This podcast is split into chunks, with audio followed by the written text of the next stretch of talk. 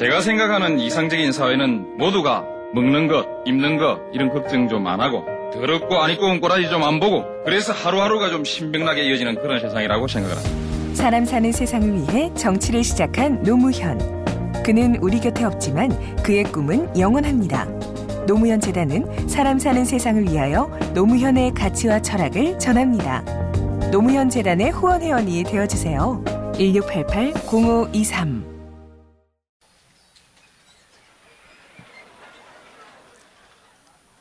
에, 여러분, 오늘은 우리 중앙공무원 교육원 56년 역사와 신임 리더 양성 과정 개설 이래 늘 평소에 간직해왔던 소망과 꿈이 실현된 아주 뜻깊은 날입니다. 신임 사무관 여러분들이 그토록 모시고 싶어하고 듣고 싶어 하던 노무현 대통령을 오늘 강사로 모시게 되었습니다. 이것은 대통령님의 신임 사무관 여러분에 대한 큰 격려인 동시에 기대이기도 합니다. 오늘 대통령과 만남은 앞으로 여러분들이 공직 생활을 설계하고 설정해 나가는데 소중한 계기가 될 것을 확신하는 바입니다. 바쁘신 국정 중에 저희를 찾아주신 대통령님께 깊은 감사를 드리면서 오늘의 강사로 노무현 대통령을 여러분께 소개해 올립니다.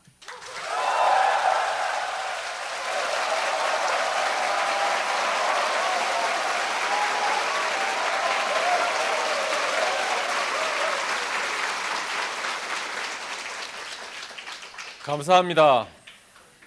박수 쳐주면 좋죠.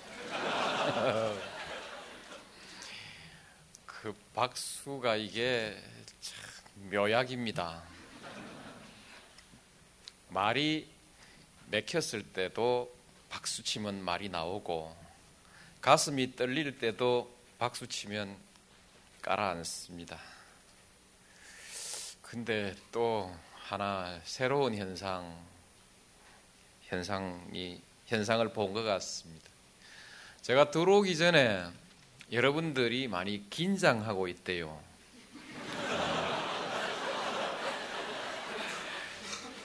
근데 들어오니까 긴장한 사람들이 웬 소리를 그렇게 지르는지 모르겠어요. 그래서 아, 이 대한민국 어, 신임 사무관들은 긴장하면 소리를 지르는구나. 반갑지요? 예. 저도 반갑습니다. 아주 반갑습니다. 소문난 잔치에 먹을 것 없다. 그 말 딱 맞습니다. 소문난 강사 별로 들을 말 없습니다. 여러분과의 강연을 약속해 놓고 준비를 안 했습니다. 왜? 강연의 도사니까. 근데 하루하루 날짜가 다가오니까 걱정이 태산같이 되기 시작합니다. 할 말이 너무 많으면 무슨 말을 할지 몰라서 이 말 꺼냈다 저 말 꺼냈다 아예 실패하는 게 이게 도사의 운명입니다. 그래서 할 말이 많은 대통령은 반드시 강연에 실패한다. 그래서 이제 할 말을 죽이자. 아, 중간 중간 과정을 맞아 보고를 해야겠네요. 이제 이 그 강연을 한다고 하니까 우리 혁신 수석실에서 강연에 관해서 강연안을 적어 왔는데 대한민국에 좋은 말은 다 들어 있어요.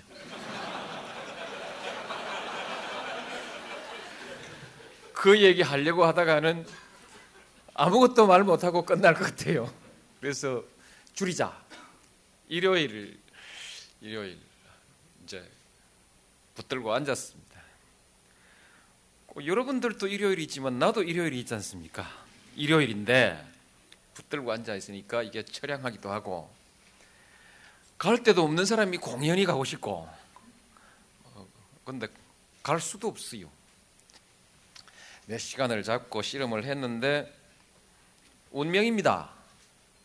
내가 선택한 주제가 여러분에게 마음에 드는 주제이면은 오늘 강연은 성공하는 것이고 내 딴에는 마음 먹고 선택을 했는데 이게 또 이것저것 욕심 부리다가 그냥 여러분들한테 아무런 공감도 주질 못하면 그걸 뭐라 그러지요? 헛방이라는 겁니다. 이제 제 아내가 요샌 저도 이제 여사님 어디 갔노? 이래 묻거든요. 이제 어디 가면 제 아내가 이랬는데 대통령의 아내니까 또 함부로 내 아내가 이렇게 말할 수도 없고 그래서 집사람 아, 여보시오 그게 당신 집이요. 그럼 나도 할 말도 없고 그래서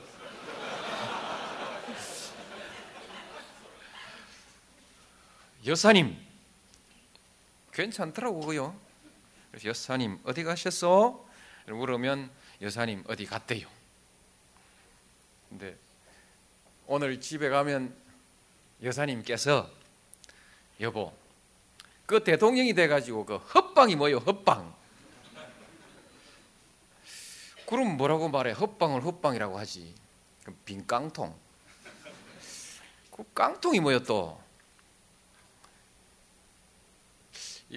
제가 항상 고민이 이런 고민이거든요 살면서 저는 그럴 때 가장 정확한 표현으로 헛방이라고 말을 하고 살았는데 대통령이 되고 나니까 이게 헛방이라고 하면은 안 되죠. 괜찮습니까? 네, 헛방입니다. 헛방. 음. 오늘 내 헛방하지 않도록 노력을 하겠습니다. 푸른 꿈을 안고 가슴은 사명감에 불타고 그렇습니다. 그, 그 당연해야죠.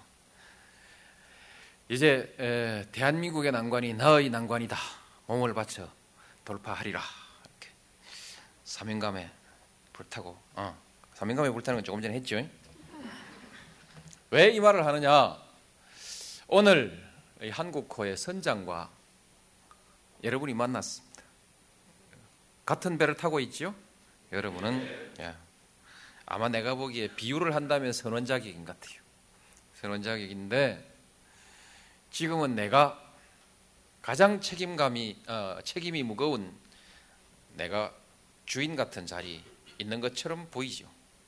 주인은 국민이고 그러면 뭐요? 사장이지. 선장이죠, 그죠? 선장이 왕이지 뭐. 배타 배 타면요. 배에서는 선장이 왕이거든요. 옛날에는 형사사법권도 갖고 있었대요. 요즘은 없지만 형식적으로는 있습니다만 행사를 못 하지요. 근데 그래서 지금은 내가 중심에 있는 것처럼 보이지만 2년 반 지나면 나는 보따리 싸고 가고 여러분은 그냥 이 대한민국 호에 아주 책임 있는 선원으로 남아 있습니다. 그냥 남아 있는 것이 아니고 10년 가도 그냥 있고 20년 가도 그냥 있어. 말뚝이요. 그죠? 뭐 주인이 있기는 있지만 주인이 일일이 배 안에 일다 모르고 선원이 어, 승객이 뭐 압니까? 여러분이 그 배의 주인이에요. 나는 손님이고 여러분은 주인입니다. 사명감에 불탈 것은 노무현이 아니고 바로 여러분이 사명감에 불타야 되는 거지요. 그래서 한번 말을 해봤습니다. 사명감에 불타는 여러분들을 만나서 대한민국의 미래에 대해서 그리고 여러분의 미래에 대해서 얘기를 지금부터 하려고 합니다. 근데 오면서 이 사람들이 그동안에 무슨 교육을 받았나 하고 여러분 교육 과정을 이렇게 다 봤어요. 근데 교육 과정을 보면서 내가 준비해온 모든 원고가 교육 과정에 다 들어있다는 사실을 다시 발견하고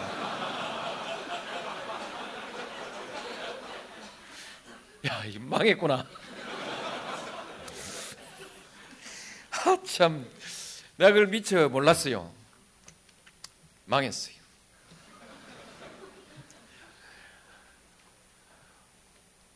그렇게 됐습니다. 그런데 그러나 기뻤습니다.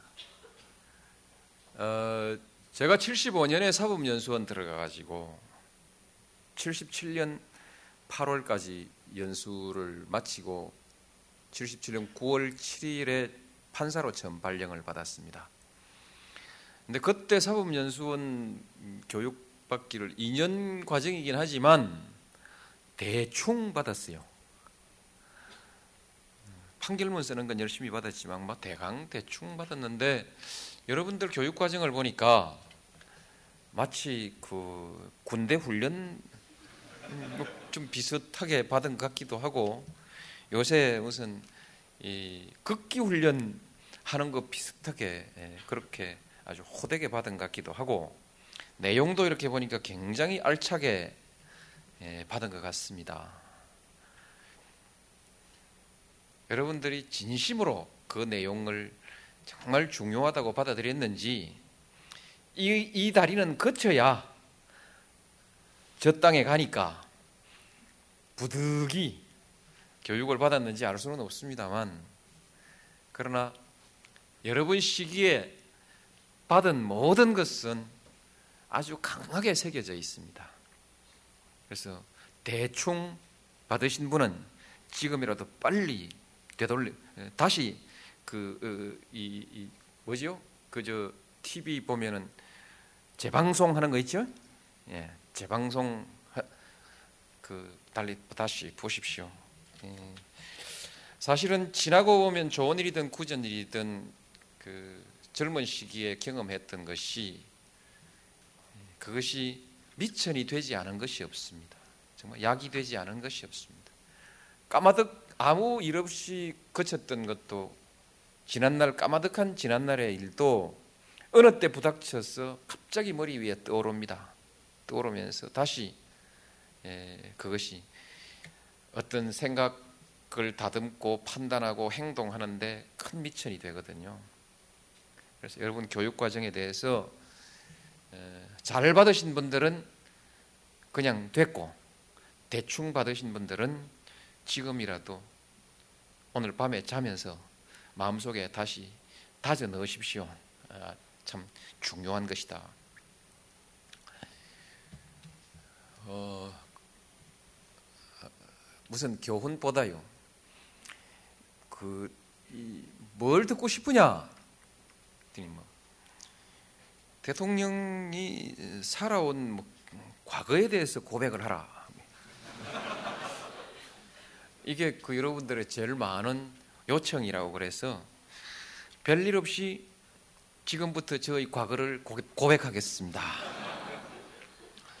다만 하나 주의하실 것이 있습니다. 대체로 정치인들을 만나서 어, 얘기를 들을 때 주의할 것. 어, 그 사람 말 들어서 잘하지 않은 일은 없습니다. 저 사람 영 엉터리지 싶은데 만나보면 그럴듯해요. 말을 들으면 더욱더 그럴듯해요. 그러니까 정치를 하죠. 그 재주가 없으면 정치는 실패합니다. 하물며 내가 정치 17년 만에 대통령까지 된 사람이니까 얼마나 말을 잘하겠어요.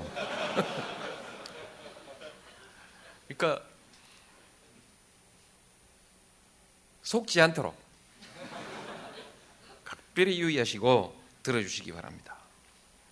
그를 이해하려면 그의 말을 듣는 것보다는 그가 걸어온 길을 살아온 그 행적을 그렇게 한번 돌이켜 보시고 판단하는 것이 좋습니다.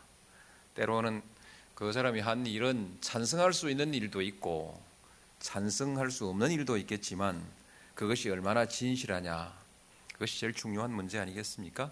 그래서 지금부터 제 진실을 다해서 왜냐 다해서 여러분들께 제 과거를 고백을 하겠습니다. 근데 또 한 가지 더 얘기를 하죠. 또 사람은 참 편리해서 잘못된 것은 다 잊어버립니다. 절반만 듣는다 생각하시고요. 어릴 때 배운 인생의 목표는 훌륭한 사람이 되는 것. 여러분과 똑같지요? 예, 여러분도 대통령 될 가능성이 있습니다. 무엇이 훌륭한 사람인가? 학교에서 배운 대로 적었습니다. 읽어드리면 성공한 사람, 예를 들면 큰, 큰 권력을, 권력이 있는 지위에 오른 사람, 돈을 많이 번 사람, 명예를 얻은 사람, 정직하고 부지런하고 용기 있는 사람이 훌륭한 사람이고 남을 위해서 희생한 사람, 헌신한 사람, 성공하여 남을 위해 일하는 사람, 이런 사람이 훌륭한 사람이다. 공부 잘했죠? 20대 와서 어, 고시를 준비하면서 철학을 만났습니다. 철학 공부를 하고 싶어서가 아니고 법학 공부를 하기 위해서 준비 과정으로 철학에 입문했는데 거기 그럴듯한 말들이 많아서 그래서 이제 그때부터 인생이 무엇인가 어떻게 살아야 하는가에 대해서 골똘하게 생각을 했는데 그러나 갈 길이 바빠서 더 깊이 생각하지 못하고 또 생각한 것은 실행하지 못하고 그냥 그렇게 지나왔습니다. 여러분과 똑같죠? 관념, 관념적 그 사상의 모색, 뭐 이렇게 볼 수 있겠죠? 네, 그랬습니다. 그리고 고시에 합격했습니다. 여러분들도 고시에 합격했습니다. 변호사를 개업한 것은 별 뜻이 없습니다. 판사 생활이 좀 답답한 것 같았습니다. 내가 뭔가를 만드는 것이 아니고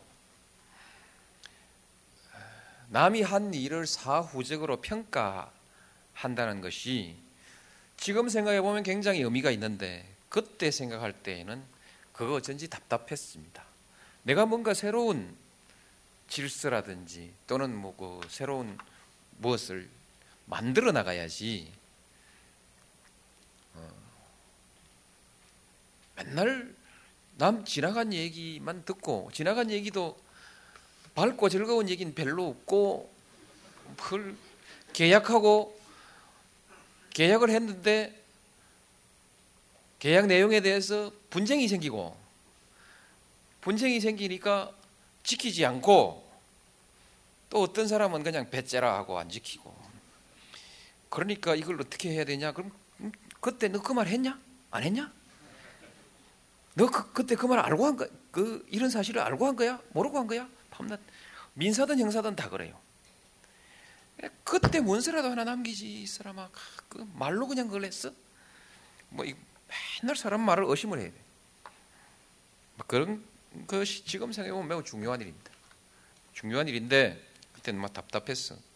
변호사로 개업했습니다만 개업한 뒤에 약간의 고통은 있었습니다. 고달프게 사는 사람이나 고통스럽게 사는 사람 또는 억압받는 사람들과 조우를 하게 되고 어, 실제로 정직하고 부지런한 사람이 성공할 수 있는 것이 맞는가? 성공한 사람은 결국 남을 지배하는 사람 아닌가? 때로는 고통받는 사람들 그 뿌리에 찾아 들어가 보면 결국 성공한 사람이 고통을 주는 자리에 있는 경우도 참 많고 또 직접은 아니라도 내 스스로가 서 있는 자리가 우리 사회 우리가 만들어 놓은 아니 앞 사람들이 만들어 놓은 사회 구조의 수혜자가 아닌가 그런 생각을 음, 하게 됐습니다. 많은 사연이 있, 지만 다 줄여버리면 이렇습니다. 그리고 이제 이런저런 생각을 하는데 어느 날 위인 전기 전집 큰 책을 나도 변호사고 돈 있으니까 아들을 위해서 큰 전집 책장채 딸린 걸 그냥 통째로 월부도 아니고 현금 바로 주고 갖다 이제 집에 들여놓고 아이 방에 들여놓고 누워서 그 책장을 보고 있는데 거기 이름 나온 사람이 모두 다 위인인가 했더니 위인과 영웅은 다른 것 같더라고. 위인과 영웅이 다른 거 아니냐? 다 같이 막강하게 성공한 사람인데 그러나 적어도 위인이라고 하면은 남에게 고통을 주지는 않은 사람이어야 될 거 아니냐. 역사에 수많은 사람들에게 그 불행과 고통을 안겨준 사람은 빼야 될 거 아닌가. 빼고 그러고 보니까 거기 있는 사람들의 상당히 많은 숫자가 위인에서는 빠져야 되겠고 그럼 그건 뭐냐? 그런 사람 영웅이라고 합니다. 그 영웅이라고 해두자. 영웅이 남긴 역사의 발자취가 과연 뭔가? 아, 이게 뭔가? 그런 생각을 하게 됐습니다. 징기스칸이 어떻게 해서 위인이냐? 그 사람의 성공이 우리에게 무슨 의미가 있는가? 몽골 사람들이 들으면 또 뭐 화를 낼지 모르겠습니다만 아무 의미가 없는 것이죠. 우리한테 주는 건 아무 의미가 없어요. 그러고 보니까 내가 살았던 내가 살았던 옛날 우리 마을에서 성공한 사람이 정말 나밖에 없어요. 나는 탈출했는데 그 사람들은 그냥 살고 있어요. 대체로. 그리고 다 같이 고향을 버리고 도시로 나왔는데 나는 성공한 사람이고 내 많은 친구들은 성공 안 한 사람들. 어릴 때 수없이 가난한 사람 그리고 힘없는 사람을 위해서 살겠다고 했던 맹세가 나도 그런 맹세를 한 것 같아요 기억에. 그러나 나는 했는지 안 했는지 모르지만은 어디 1등 합격한 사람의 합격기라든지 합격 인터뷰에는 반드시 가난한 사람들을 위해서 무료 봉사를 하고 그들을 위해서 살겠다. 특히 변호사 되고자 하는 사람, 의사 되고자 하는 사람이 그 말을 많이 하더라고요. 그렇죠? 했으니 나도 안 했겠냐. 명시적으로나 묵시적으로나 누가 나보고 인터뷰하자고 안 했기 때문에 나는 말할 기회가 없을 뿐이지. 그 맹세는 다 어디로 갔는가? 회의, 갈등, 그리고 유신, 체제에 대한 붕괴, 분개, 분개, 분노. 그러나 그것은 지적 사취. 그리고 미안하니까 양심의 가책을 느낌으로써 자기를 달래는 자위의 한계를 벗어나지 못하는 것 아니었던가? 그렇게 에, 살았습니다. 그러나 역시 변호사 생활이라는 게 괜찮아요. 어, 돈도 좀 벌 수 있고 가족을 위해서도 또 적당하게 쓸 수도 있고 시간도 있고 어디 가면 대접도 받고 옛사로 남에게 좀 어떻게 하더라도 괜찮고 성찰은 있었으나 변화는 없었습니다. 성찰은 있었으나 변화는 없었다. 내가 의문을 가진 그 문제에 대해서 양심이 발동해서 뭔가를 내가 실천하려고 하면 그날부터 인생이 고달퍼요. 내 인생, 내가 가지고 있는 많은 것들을 내놓고 포기해야 되는데 그것을 할 수 있는 마음의 준비는 하나도 갖추어져 있지 않았다는 것이죠. 그러니까 입으로만 나가서 어디 붕괴하거나 혼자서 낑낑 앓고 어, 많은 수준이었습니다. 어느 날 새로운 사람들을 만났습니다. 이 사람들은 그 시기 독재 체제에 저항하고 데모하고 잡혀가고 하던 사람들이었어요. 숨어서 무슨 양서 조합이라는 것을 만들어서 하고 그 사람들한테 돈 약간의 돈을 지원하는 것으로 꽤 행복했습니다. 약그그 그 많은 마음의 부담을 그 일로 대강 들어버릴 수 있었으니까 그렇죠? 행복했습니다. 문제는 습관의 문제죠. 그 새로운 삶을 선택할 수 있을 만한 아무런 준비가 없었다. 내 습관을 바꿀 만한 아무런 결단을 결단을 해야 될 계기도 없었다. 그런데 이제 이 사람들을 만나서 이 사람들이 자꾸 도와달래요. 가서 뭐 어디 나와달라, 어디 돈 내라, 뭐 무슨 사무실 여는데 돈 좀 내라. 데모하는데 나와서 앞장 좀 서달라.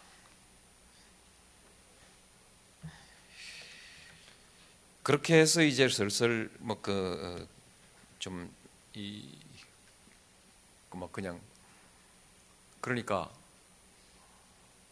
사회를 불안하게 하는 과격불순분자는 아니고 그 옆에 따라다니는 사람이 됐어요.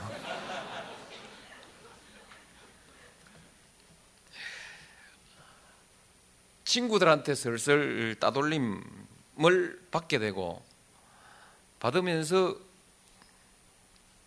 이제 내 친구들한테 대한 분노를 갖게 되고 그 새끼들 북한으로 보내피지 북한이 좋다 하면 그 내보다 나이가 조금 더 든 동료 변호사가 그 새끼들 북한으로 보내피지 이런 얘기를 들을 때는 이제 같은 사람에 대한 분노를 가지게 되고 이중 생활을 했습니다. 아, 변호사로서 즐기는 삶도 즐기고 어, 또 나가서 싸움도 하고. 근데 이제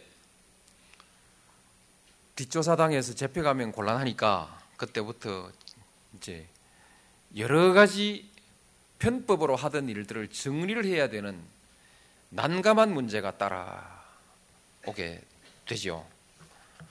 그땐 마구 뒷조사했어요. 근데 실제로 그 당시 변호사가 세금도 제대로 내지도 않고 사건 누가 한 건 가지고 오면 수수료도 아, 저기 커미션도 주고 그렇죠? 예. 알선 수수료, 비공식 수수료도 주고 또뭐 어, 사례금도 규정보다 많이 받고 걸리면 걸면 걸릴 것이 많았어요. 그것 정리하고 괴로웠습니다. 밤중에 자는데 면회 가자고 불러대고 그 면회 갔다가 가서 밤에 밤에 잠도 못 자고 시큰 고생하고 오면은 별로 고맙다 소리도 안 하고 왜냐하면 분노 어, 고통받는 사람 분노에 그, 분노에 완전히 몰입돼 버린 사람은 주변에서 누가 도와줘도 고마, 고마운 것을 느끼지를 못합니다. 자기의 자기가 받는 고통과 그 억울한 처지에 대해 완전히 빠져버리기 때문에 변호사의 도움을 받으면서도 변호사라는 종류의 인간에 대한 증오감 같은 것을 가지고 불신과 증오감 같은 것을 가지, 가지게 됩니다. 특히 20대 젊은 사람들일 경우에는 더 그렇습니다.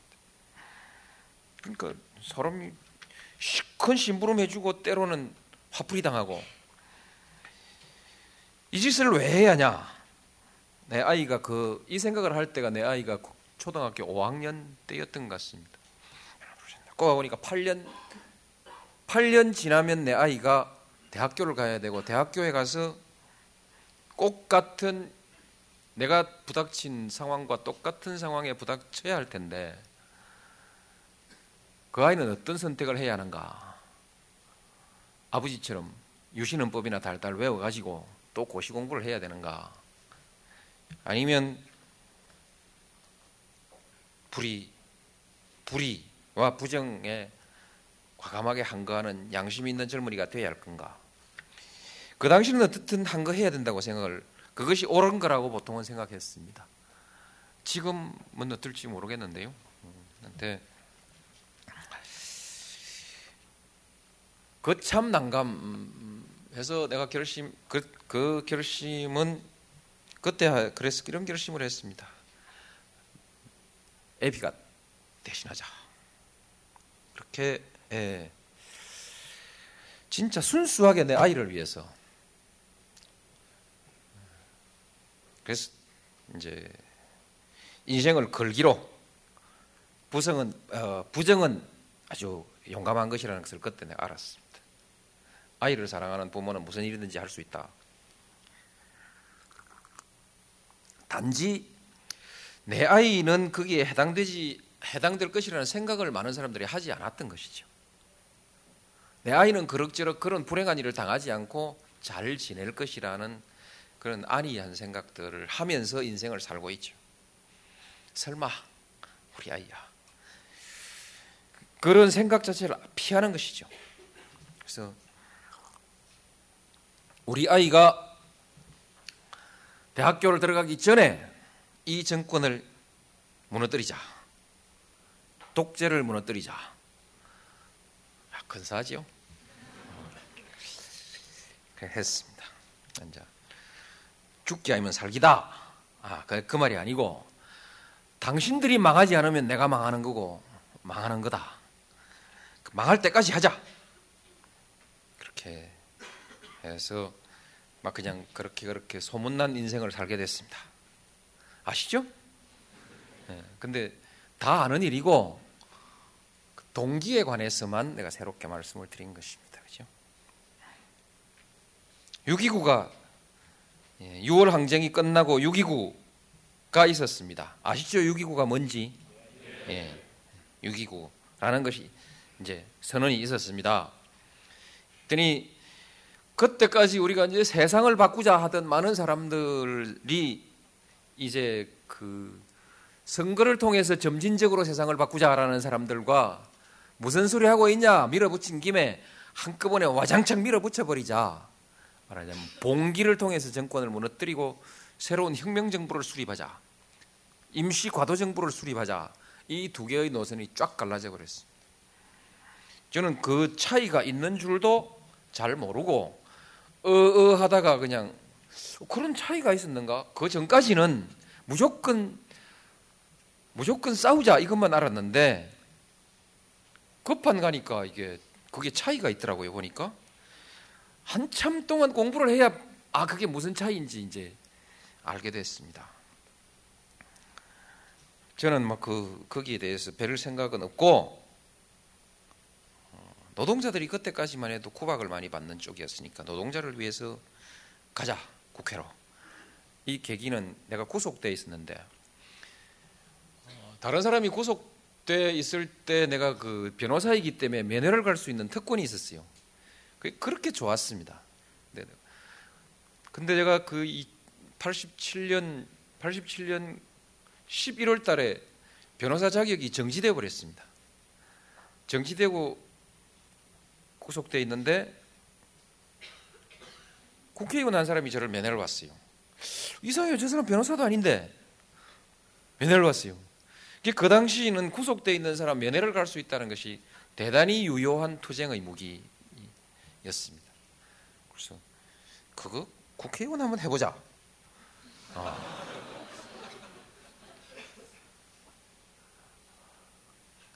미처는 미처는 그때 마침 그 검찰에서 저를 구속시키려는 영장을 세 번 세 번씩이나 영장을 청구했다가 기각돼 버렸거든요. 그래서 그게 큰, 큰 사건이 됐습니다.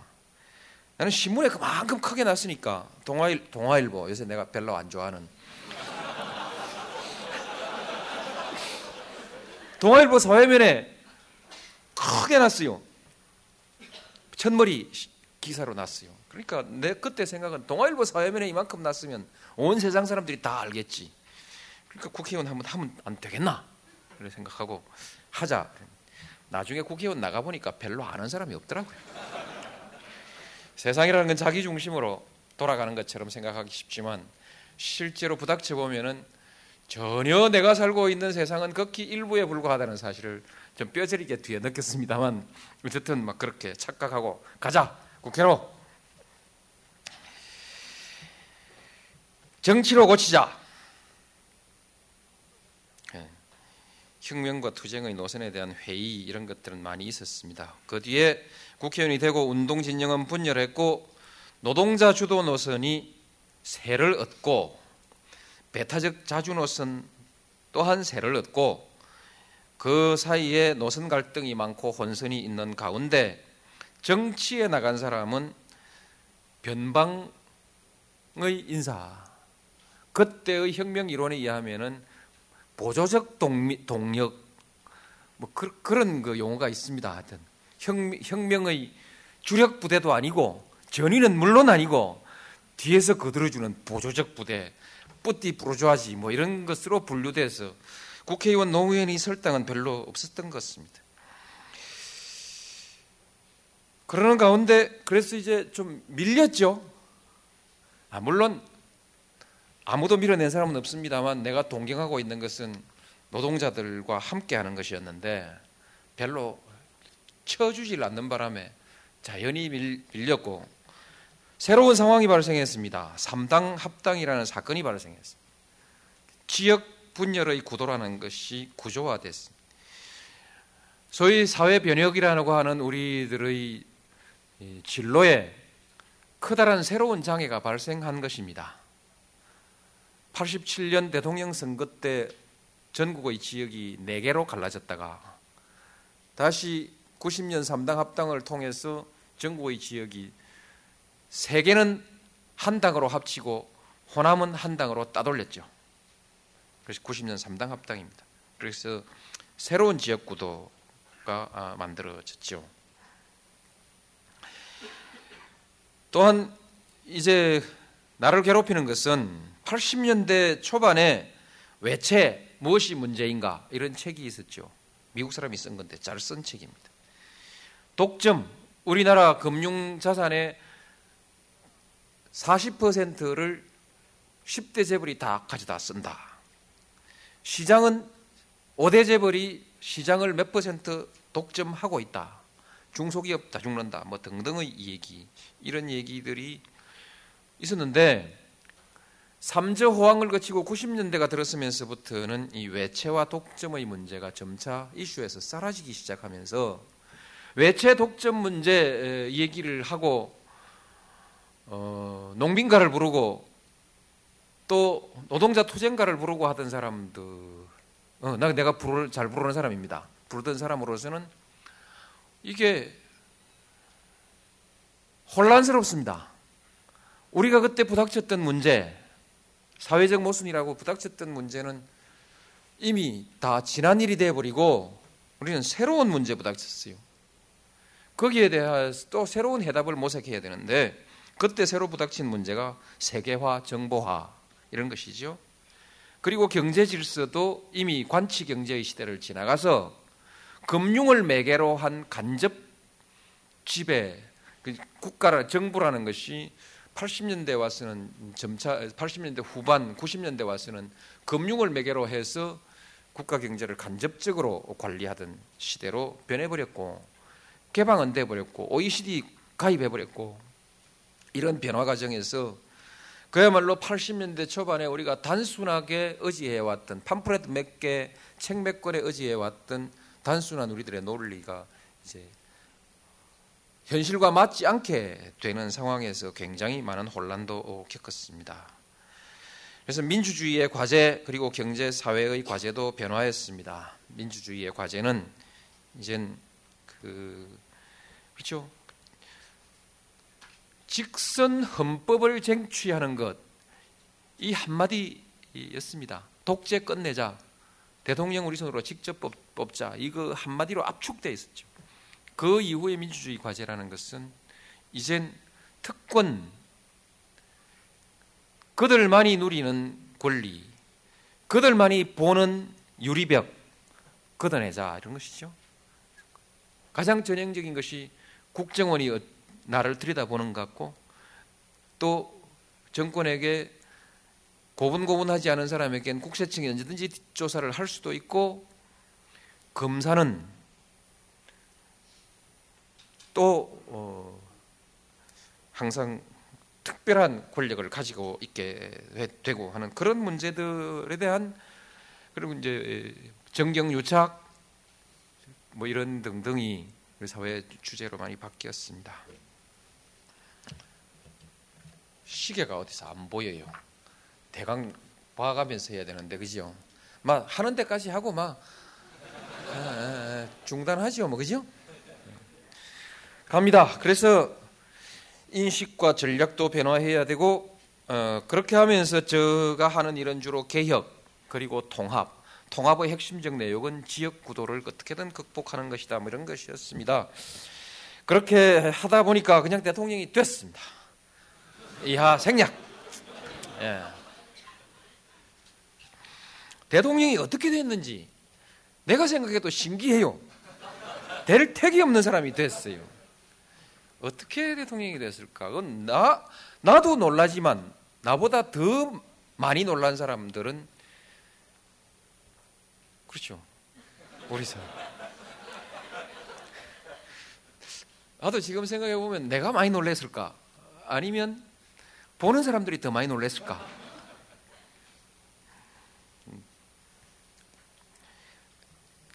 미천, 미천이 있었습니다. 가장 큰 미천은 청문회. 청문회, 여러분 청문회가 뭔지? 그때 참 좋았던 시절입니다. 참 그때는 텔레비전 시청률 85%전 국민이 노무현 나오기만 기다리고 있던 시절. 청문회가 계속되고 있는 동안 전 국민이 부엌에 밥하다가도 아마 노무현 나왔다 이러면 그냥 밥 때리치고 와서 어 노무현이가 이렇게 와서 보던 시절이 있었습니다. 길거리에 나가면 모두 다 손을 흔들어요. 저도 손을 흔들었죠. 좀 쑥스럽지만은 그때부터 낯이 많이 두꺼워졌습니다. 근데 에, 아이 만나는 국회의원들이 가끔 내가 어느 술집에 갔더니 술집 아주 예쁜 아가씨가 아니지 마담이지요. 마담이 오기만 오면 그날 저녁에 몇 명이 오든 술은 완전히 공짜로 준다고. 근데 바빠서 못 갔어요. 그 뒤에 그러면 다른 집에서도 좀 그런 반응이 있어야 될 거 아니냐. 그 뒤에 술집에 가서 술값 내지 마라 하는가 싶어서 카운터 앞에서 미적미적하고 어 이래 있어도 술값 내지 마라 소리 안 하더라고. 예, 웃자고 한 얘기입니다. 예, 웃자고 한 얘기고 어쨌든 예, 그렇습니다. 이건 예, 있습니다. 국민들이 뭔가 기대를 하는 무엇이 있었을 것입니다. 그렇죠? 바보 같은 짓을 계속했기 때문이다. 원칙과 명분을 중시하고 어떻든 일관된 길을 온 거 아니냐. 그리고 끊임없이 명분을 축적했습니다. 저 사람, 저 사람 누구? 어, 옛날에 인권 변호사란다. 저 사람 누구? 아, 옛날에 노동자들 많이 도와준 사람이란다. 이건 굉장히 유리한 미천이었던 것 같습니다. 사람들에게 나쁜 뜻으로가 아니고 좋은 좋은 의미로 사람들에게 좋은 인상을 준 것인데 그 사람 와 김영삼 대통령 안 따라갔노? 김영삼 총재 안 따라갔노? 배신자 이렇게 말하는 사람도 있지만 더 많은 사람들이 참 아깝다. 참 아깝다. 근데 막 그렇죠. 지는데 뻔하게 질 줄 알았다. 이러면 사람들이 잊어버릴 텐데 꼭 될 것 같아요. 선거를 할 때는 꼭 될 것 같으니 떨어져 버렸으니까 분할 거 아니에요. 그죠? 구경꾼도. 그래서 참 나를 떨어뜨렸지만은 꼭 될 것 같이 분위기를 잡아준 그 유권자들 손 막 흔들어 놓고 가서 막 판에 가가지고 거꾸로 찍어버린 사람들 그러나 제가 고맙다고 말하지 않을 수가 없죠. 여론조사 할 때 뭐 할 때 확 그 떴으니까 그 덕분에 보는 사람들이 애석해가지고 참 안 됐다. 가능성이 없었던 도전은 삼당 통합, 야당 통합, 부산 동구 가능성이 있었던 도전은 부산시장 출마 그리고 2000년 강서구 출마. 왜 이것을 내가 구분했냐면은 동키호테는 아니다. 말하자면 명분 있는 일도 가능한 일을 할 때 사람들이 신뢰를 하기 시작하는 것 아니냐. 아, 신뢰를 갖는 거 아니냐. 그래서 아무리 좋은 명분도 역시 현실을 토대로 하고 가능성 있는 어떤 그 경로를 선택할 때라야 비로소 그것이 사람들에게 의미 있게 전달된다.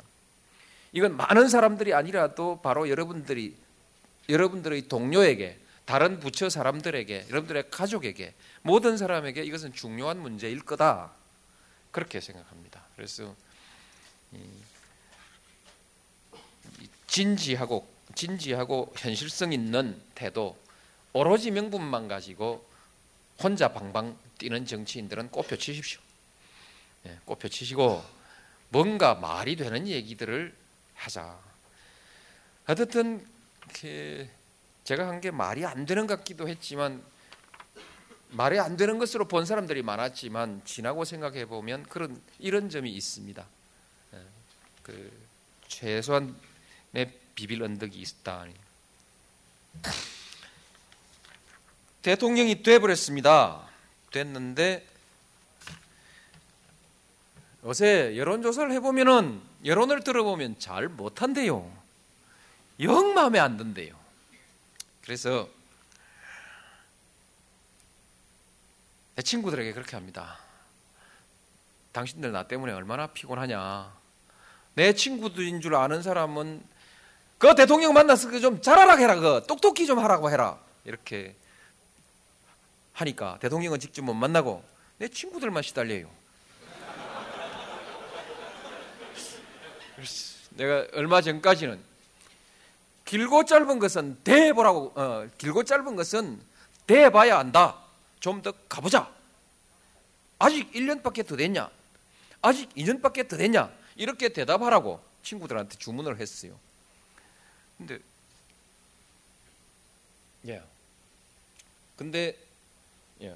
지금 보니까 이제 꽤 시간이 됐는데도 전혀 이그 여론이 안 달라져요. 이상해요.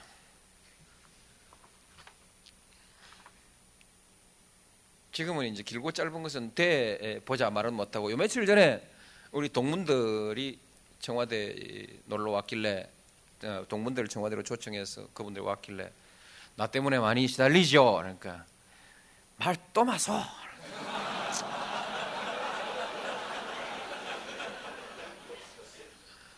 그 이번에는 들이 박으십시오. 나빠진 게 뭐요? 라고 들이 박으십시오. 잘못한 게 뭐요? 말씨가 아, 대통령 대통령이 뭐 말씨 가지고 대통령 하는 거요? 그 말씨는 시비를 걸면 걸리는 것이. 뭐 등등 이렇게 해서 이제 들이 박으라고 들이박으십시오. 지표로 말합시다. 우리 경제가 더 나빠진 게 있으면 내 책임질게요. 뭐 등등 딱 한 가지 찔리는 데가 있습니다. 양극화 지표는 다 나빠지고 있습니다. 아직도. 나머지 지표는 다 좋아지고 있습니다. 자신 있습니다. 그러나 아, 그건 그렇고 그 얘기를 왜 하냐? 요 얘기를 하려고 그럽니다. 이럴 때 내가 하고 싶은 얘기. 그래도 내가 대통령이 됐다는 사실만으로도 세상 달라진 게 얼마냐. 나를 지지했던 사람들이 불만이거든요. 뭐가 달라졌냐? 그렇습니다. 내 처지에서 보면은 많이 달라졌고 그들의 처지에서 보면은 별로 달라지지 않았습니다. 이게 우리 고민입니다. 우리 정부가 가지고 있는 활용할 수 있는 자원을 가지고는 그죠? 돈과 사람이죠. 돈 그리고 공무원. 돈이 있어야 서비스를 하는 것이고 사람이 있어야 서비스를 하는 거 아니겠습니까? 돈과 서비스는 절대적으로 부족합니다. 미국식 미국식 경제냐, 유럽식 경제냐, 여러분도 되게 그런 정도의 고민은 하고 계시죠? 아마 그럴 것입니다. 유럽식 경제냐. 유럽식은 결국 정부가 시장 개입을 최대한 절제하고 세금도 덜 걷고 복지 혜택도 덜 주고 해고도 보다 더 자유롭고 모든 것을 민영화하고 모든 것을 개방하고 그죠? 작은 정부하고 규제는 되도록이면 없애고 그런 것이죠. 그것 다 필요한 얘기인데 정도의 문제에 있어서 미국과 영국을 비교, 비교하면은 한참 멀고 영국과 어, 독일 그 밖의 유럽 국가들을 비교하면 한참 멉니다. 근데 대개 예를 들면 스웨덴은 GDP의 58%가 정부 재정입니다. 프랑스는 GDP의 52%가 정부 재정입니다. 물론 이것은 좀 더 여러분들이 조사를 해봐야 됩니다. 왜냐하면 거기엔 공기업 경제를 포함한 것인지 아닌지를 정확하게 지금 아직 자료를 보고를 받지 못했습니다. 어쨌든 대개 52%라고 얘기합니다. 영국은 44% 정도가 아마 될 것입니다. 대개 어, 그렇게 되어 있습니다. 되어 있는데 정부 지출에 있어서 GDP 대비 정부 정부 재정 지출을 가지고 얘기하면은 미국은 36%, 일본은 37%, 한국은 27%. 소수점 이하 버리고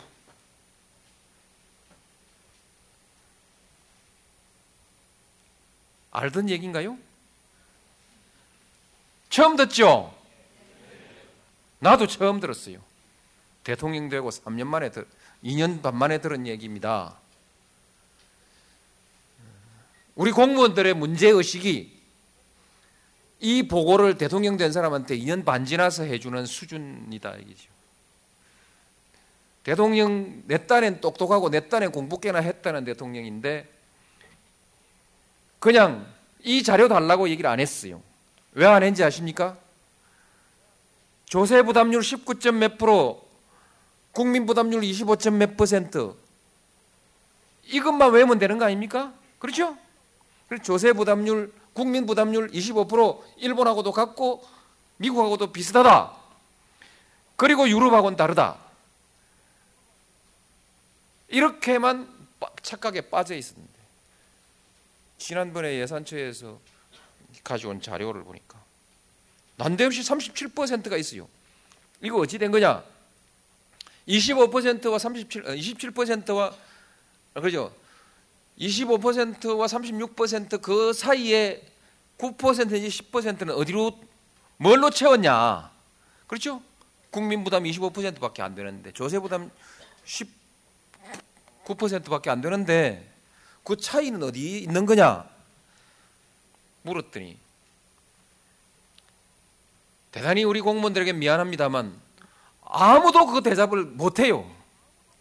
지금 한참 지났는데 아직까지 대답 안 해옵니다. 대한민국 사무관 여러분, 내가 우리 대한민국 공무원을 내가 여기서 망신을 주려고 하는 얘기가 아니고 이것이 대한민국에서 가장 능력 있는 집단이라고 말하는 대한민국 공무원들이 일하는 태도라는 것이죠.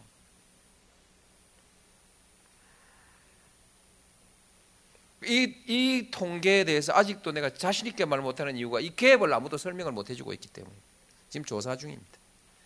물론 이건 어느 나라에도 아직 없는 통계일지도 모릅니다. 우리가 이 통계를 바로 잡아내면 세계에서 제일 첫 번째 그 통계를 갖게 되는 국가일 수도 있습니다.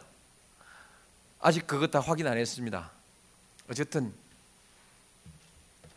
이 얘기를 하면서 어쨌든 그렇습니다. 그래서 뭐 한다고 얘기했죠?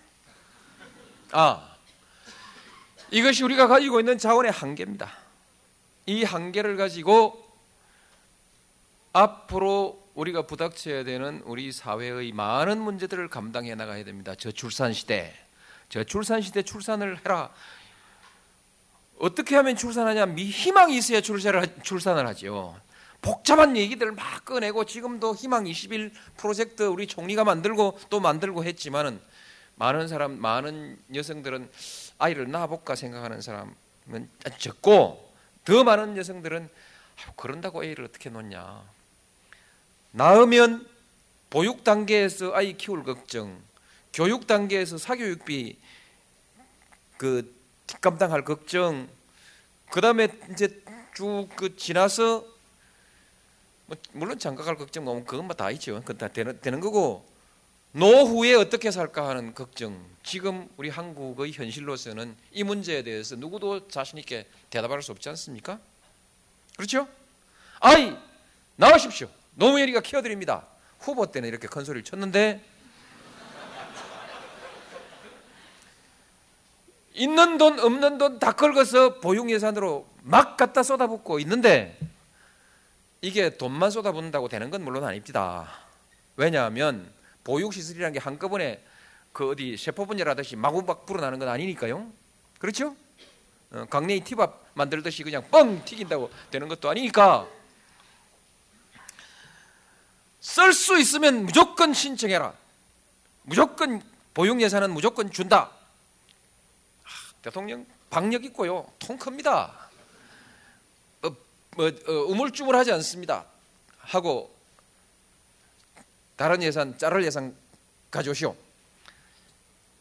그러면 알아서 다 잘라 가지고 가져옵니다. 그 점에 있어 우리 공무원들도 재주가 비상합니다. 예. 어디서 잘라내는지 아, 그 깨로 기름 다 짜고 깻묵 다 틀어가지고 그거 다시 볶아가지고 다시 한 번 늦자면 기름 또 나오거든요. 깻묵으로 이제 사료하고 비료한다고 버리는데 우리 공무원들 한 번 더 짜면 또 한 번 기름 더 나옵니다. 어쨌든 이건 뭐 웃자고 한 얘기입니다.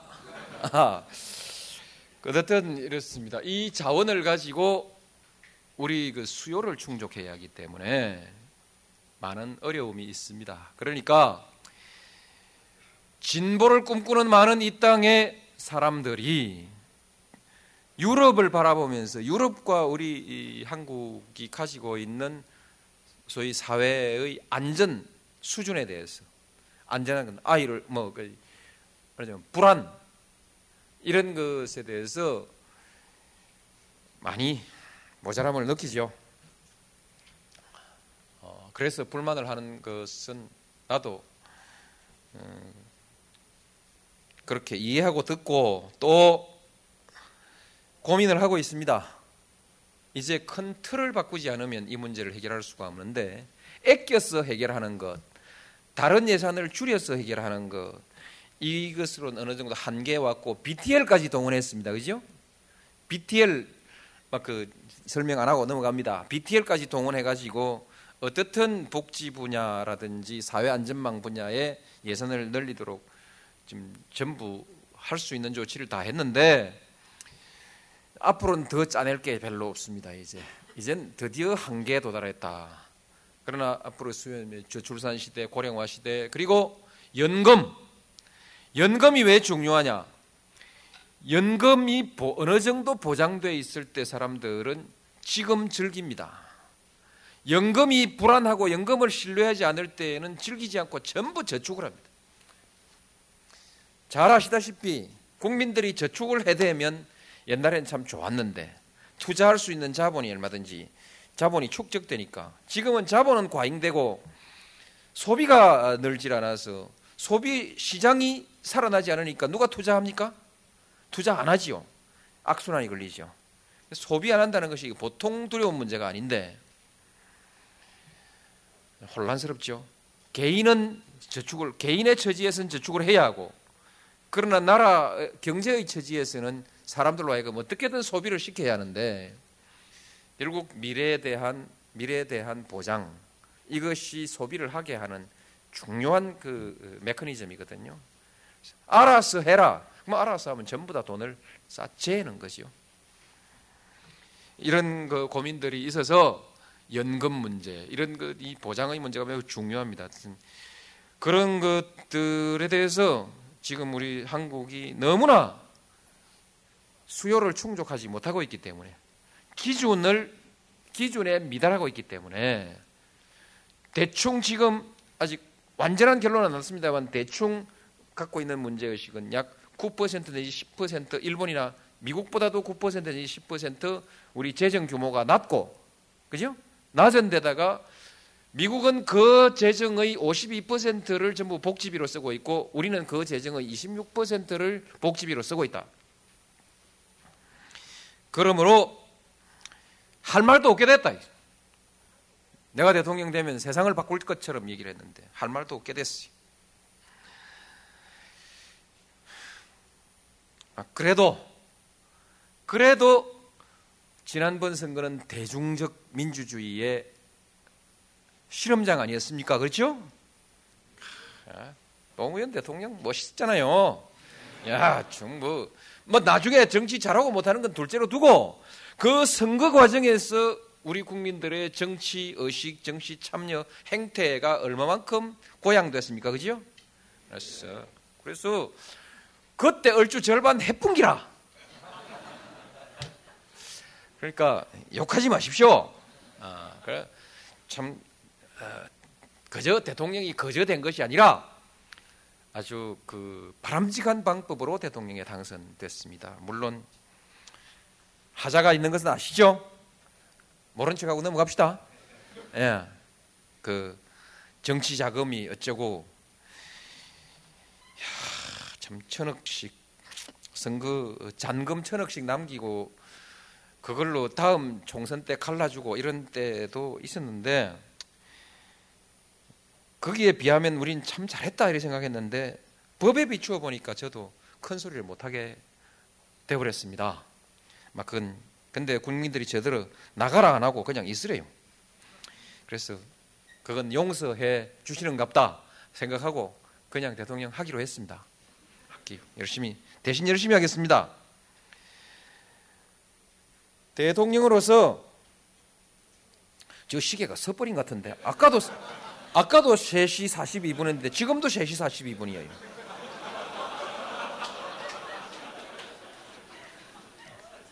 정확하게 지금 얼마입니까? 예? 거칠 때가 됐네요. 좋습니다.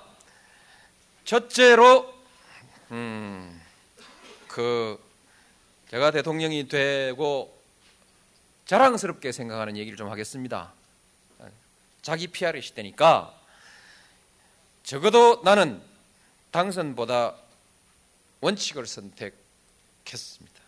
그 일관성을 결코 잃지 않았습니다. 여러분들이 다 아시는지 모르지만 대통령 선거 일주일도 못 남겨놓은 그 절박한 상황에서 공동정부의 제안을 거부했습니다. 그 당시 많은 사람들은 공동정부 거부 제안을 거부하면 선거에 이길 수 없다는 판단을 하고 내 주변에 있는 사람 극소수를 제외하고는 왜 극소수를 남겨놓냐? 극소수도 없었다 하면 전부 자기가 그 들어갈 수 없으니까 내 주변에 있는 사람 다 나쁜 사람 돼버리니까 그래도 소수 아주 소수를 남겨놔야 내 주변에 있던 사람이 다 자기가 그걸 하고 자기가 아 내가 극소수인가 보다 이렇게 생각하죠.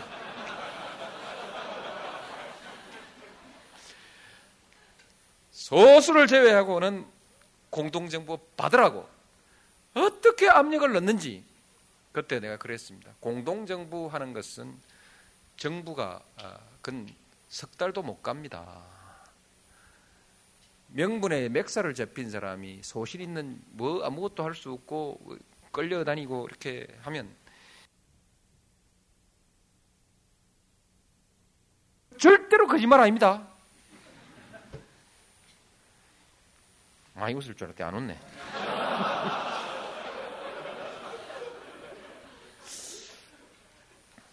성공의 비결이 뭐냐? 사적생입니다. 죽는 길로 죽는 길로만 갔는데 대통령이 됐어요. 어느 날. 아무 때나 여러분 뽐보고 하지 마십시오. 그 진짜 죽어버리는 수가 있습니다. 행운이 내 편에 서 있을 때 그때 사적생의 길을 가야 합니다. 근데 그뭐 내가 좀 가볍게 얘기하지만 저는 이게 중요하다고 생각합니다. 말로는 사적생 하면서 사적생 안 해요. 죽을까봐 그냥 매달려 갖고 다음 선거 떨어질까봐 바들바들바들 떨고 아 이거 찍고 있는데 내가 이래도 괜찮을까 이거? 여보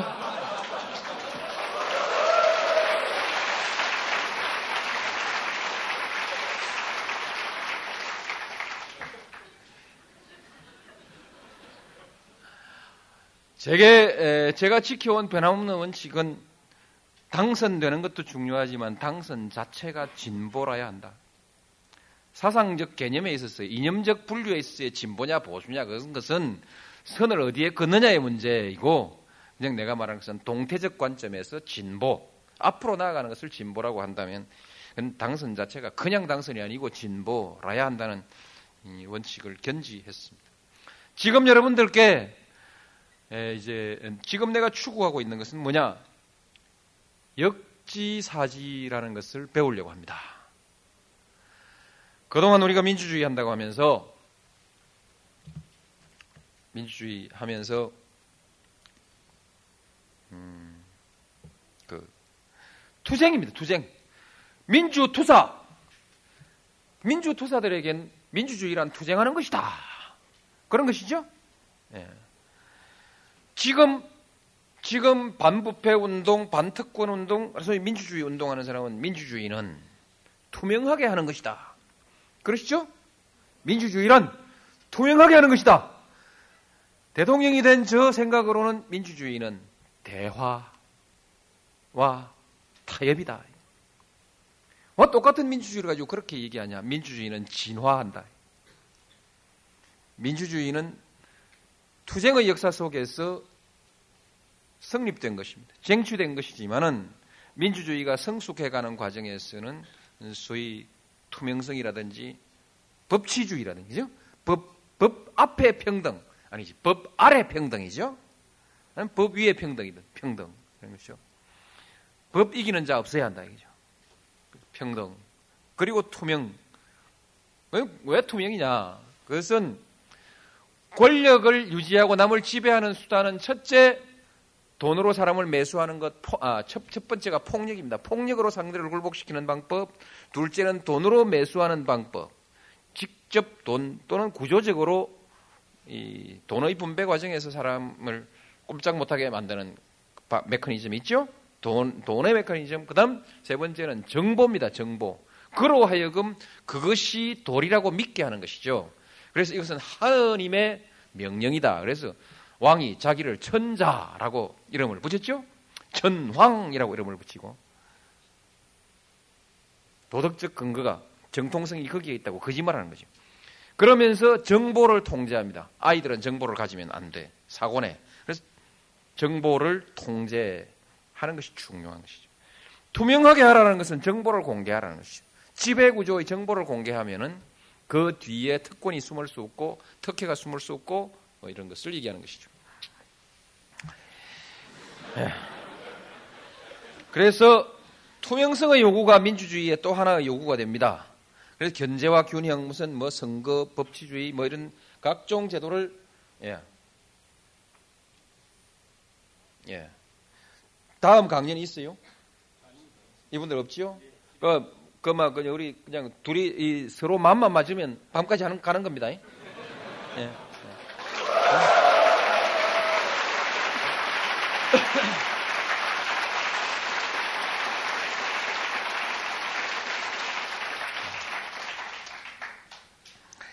감사합니다. 또, 이 박수 맛에 사람 골병 되는 줄 모르고.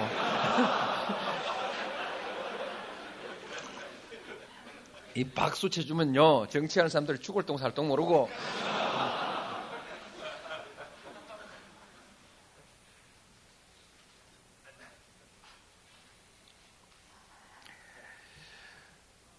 어, 그다, 그러나, 어, 민주주의라는 것은 결국 공동의 목표를 우리가 추구하고 있기 때문에 공동의 목표를 추구하는 공동체가 공동의 목표를 결정하는 것 그리고 공동의 목표를 달성하는 수단, 소위 전략과 수단을 선택하는 과정에서 거기에 일방적 강행이 있어서는 안 된다는 것이죠.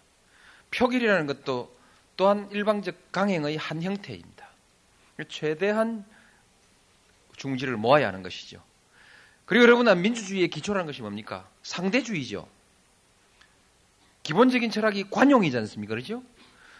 당신 생각이 옳은지 내 생각이 옳은지 대개 지금은 그냥 보편적이라는 것으로 진리의 척도를 보편적이라는 것으로 결정하는 것이지 반드시 엄밀한 의미에 있어서 누가 옳은 것인지는 알 수 없는 일이고 세월이 지나면 그 진리라는 것도 수없이 변화해 왔다는 것이 우리의 역사 아닙니까? 그죠? 그러니까 관용 상대를 인, 당신의 존재 가치도 인정하고 당신 의견의 타당성에 대해서도 옳을 수 있다는 가능성을 남겨놓고 서로를 인정하면서 어떻든 우리가 합의했다는 것 자체, 대체로 공감한다는 것 자체로서 그 과정으로서 토론을 하는 것이죠. 논리적 검증을 거치면서 어느 말이 옳은가에 대해서 마음을 열어놓고 우리가 찾아가는 과정이 토론이고 아무리 해봤자 돈 천 원 있는데 당신 200원 가지고 내가 800원 가지자. 아니, 아니야. 내가 500원 가지고 당신 500원 가지는 것이 공정한 거 아니야. 아니야. 이 돈, 당신, 이 돈을 내가 벌 때 당신 아무것도 안 했잖아. 왜 아무것도 안 했어? 나도 집에서 밥 짓고 빨래하고 아이 키우고 얼마나 고생했는데. 이건 죽으라고 토론을 해도요. 답이 잘 안 나오거든요. 그렇죠? 타협이죠. 둘이서 그냥 됐나 됐다 딱 자르는 거기가 진리입니다. 우리 사회에서 분쟁은 이 두 가지가 있거든요. 논리적으로 이 보다 더 그 증명할 수 있는 그 거의 이 진리에 가깝게 증명할 수 있는 것이 있는가 하면은 질, 증명할 수 없는 감정. 아무리 봐도 남밥에, 콩이 굵어 보이는 이 인스, 인간적 심리를 놓고 이건 그냥 둘이서 됐냐, 됐다, 악수 딱 하는 그 자리가 진리의 지점입니다. 그래서 결국 진리가 없는 거죠. 그게 답이다, 이거죠. 그게 답이다. 그래서 이 공존의 지혜를 가져야 하고 대화와 타협입니다. 이것이 성숙하지 못하면 그 사회는 제대로 운영되기 어렵습니다. 그러니까 밤낮 투사는 지금도 투사의 노래만 불러대고 또 막 이거 됐습니다. 쭉 이제 그래서 지금은 역지사지를 배워야 하도 괴로워서 여러 가지 생각한 끝에 연정을 받지는 않을지라도 그걸 한번 생각이라도 해보면 역지사지라는 것을 한번 해보지 않겠는가. 정책이라는 것을 내가 실제로 수행한다고 생각했을 때 지금 예산을 고마 한 10조쯤 8조지요? 8조쯤 확 깎아버리자. 그런 소리가 과연 나올 수 있을까? 거기다 또 세금까지 또한 9조 왕창 깎아줘 버리자. 과연 이런 이, 이, 얘기들이 어떻게 입장을 한 번만 바꾸면 어떻게 그런 얘기가 나올 수 있는가? 아무리 생각해도 이해가 안 가고 그래서 우리가 참 역지사지를 한번 해보게 하는 방법이 없을까? 당신 한번 해보시오.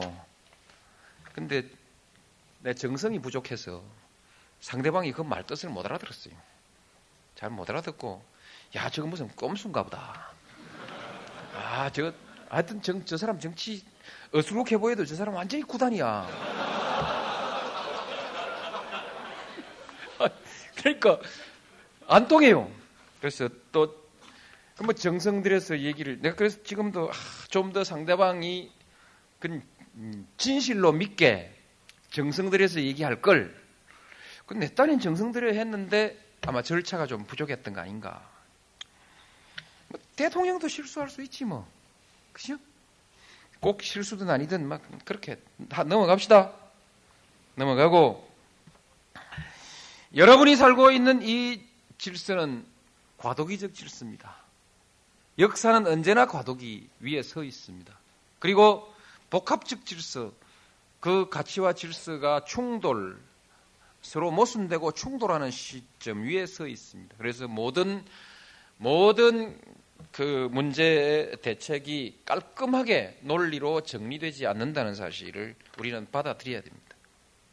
어, 깔끔하게 논리적으로 정리하려고 하면 음, 안 되는 것이죠. 지금도 냉전 체제가 붕괴됐습니다. 냉전 체제 붕괴 이후의 세계 질서는 공존의 질서이냐 아니면 대결의 질서이냐 두 가지의 학설이 나와 있고 두 두 개 사이에서 인류 사회는 표류하고 있습니다. 우왕좌왕하고 있죠. 어, 그리고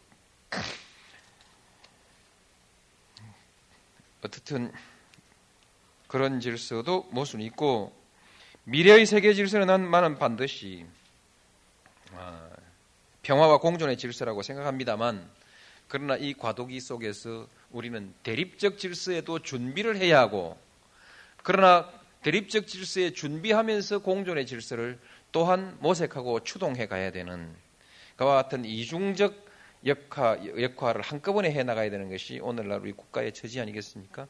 여러분이 몸담을 그 공무원 조직이라는 것이 바로 이와 같이 이 복합적 질서 속에 있다. 그밖에 여러 가지도 참 많이 있습니다. 함께하는 민주주의 균형과 통합 동북아 평화 공존에 대해서 많은 얘기를 하고 싶습니다만 시간이 빌라 없는 것 같은데 민주주의에 대해서는 그 시간 어, 사회의 상황의 변화에 따라서 민주주의 해결 과제가 좀 자, 어, 바뀌어 간다는 것을 제가 말씀드렸고요.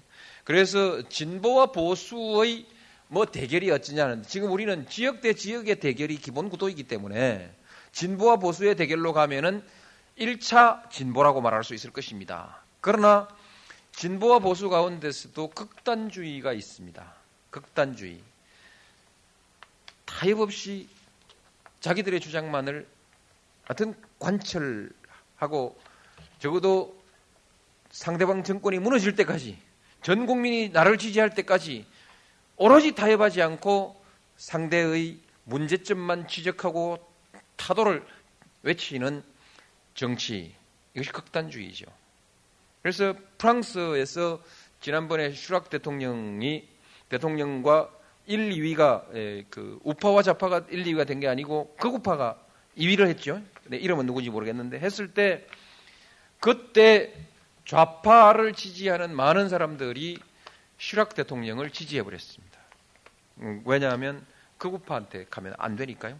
네, 그건 지지했고 이번 그 독일에 독일에서도 좌파끼리 연합을 하면 녹색당 녹색당하고 어, 좌파 연합하고 그 다음에 3인당하고 합치면은 과반수가 됩니다. 과반수가 되는데 3인당은 좌파 연합을 버리고 기민당 기, 기사련 기민련 기독교 연합하고 대연정을 했죠. 왜 그랬냐? 기독교 연합이라는 것은 독일의 우파 정당이라는 것은 사회적 시장 경제 제도를 만들어낸 사람들입니다. 아데나우, 에르하르트. 그렇죠? 그러니까 그 사람들은 서로 이념 정책 수단에 대해서 생각이 다르지만 대화를 통해서 절충과 조정이 가능한 사람들끼리다 이거죠.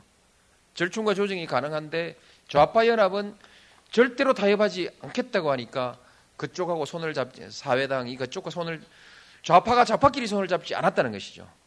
앞으로 대한민국의 민주주의에 있어서도 소위 온건 노선과 극단 노선 사이에서의 대결 같은 것이 음, 나올 수 있습니다. 이것을 대충 내다봐야 정치를 읽을 수 있고 유권자로서 제대로 된 선택을 앞으로 할 수 있게 되는 것이죠.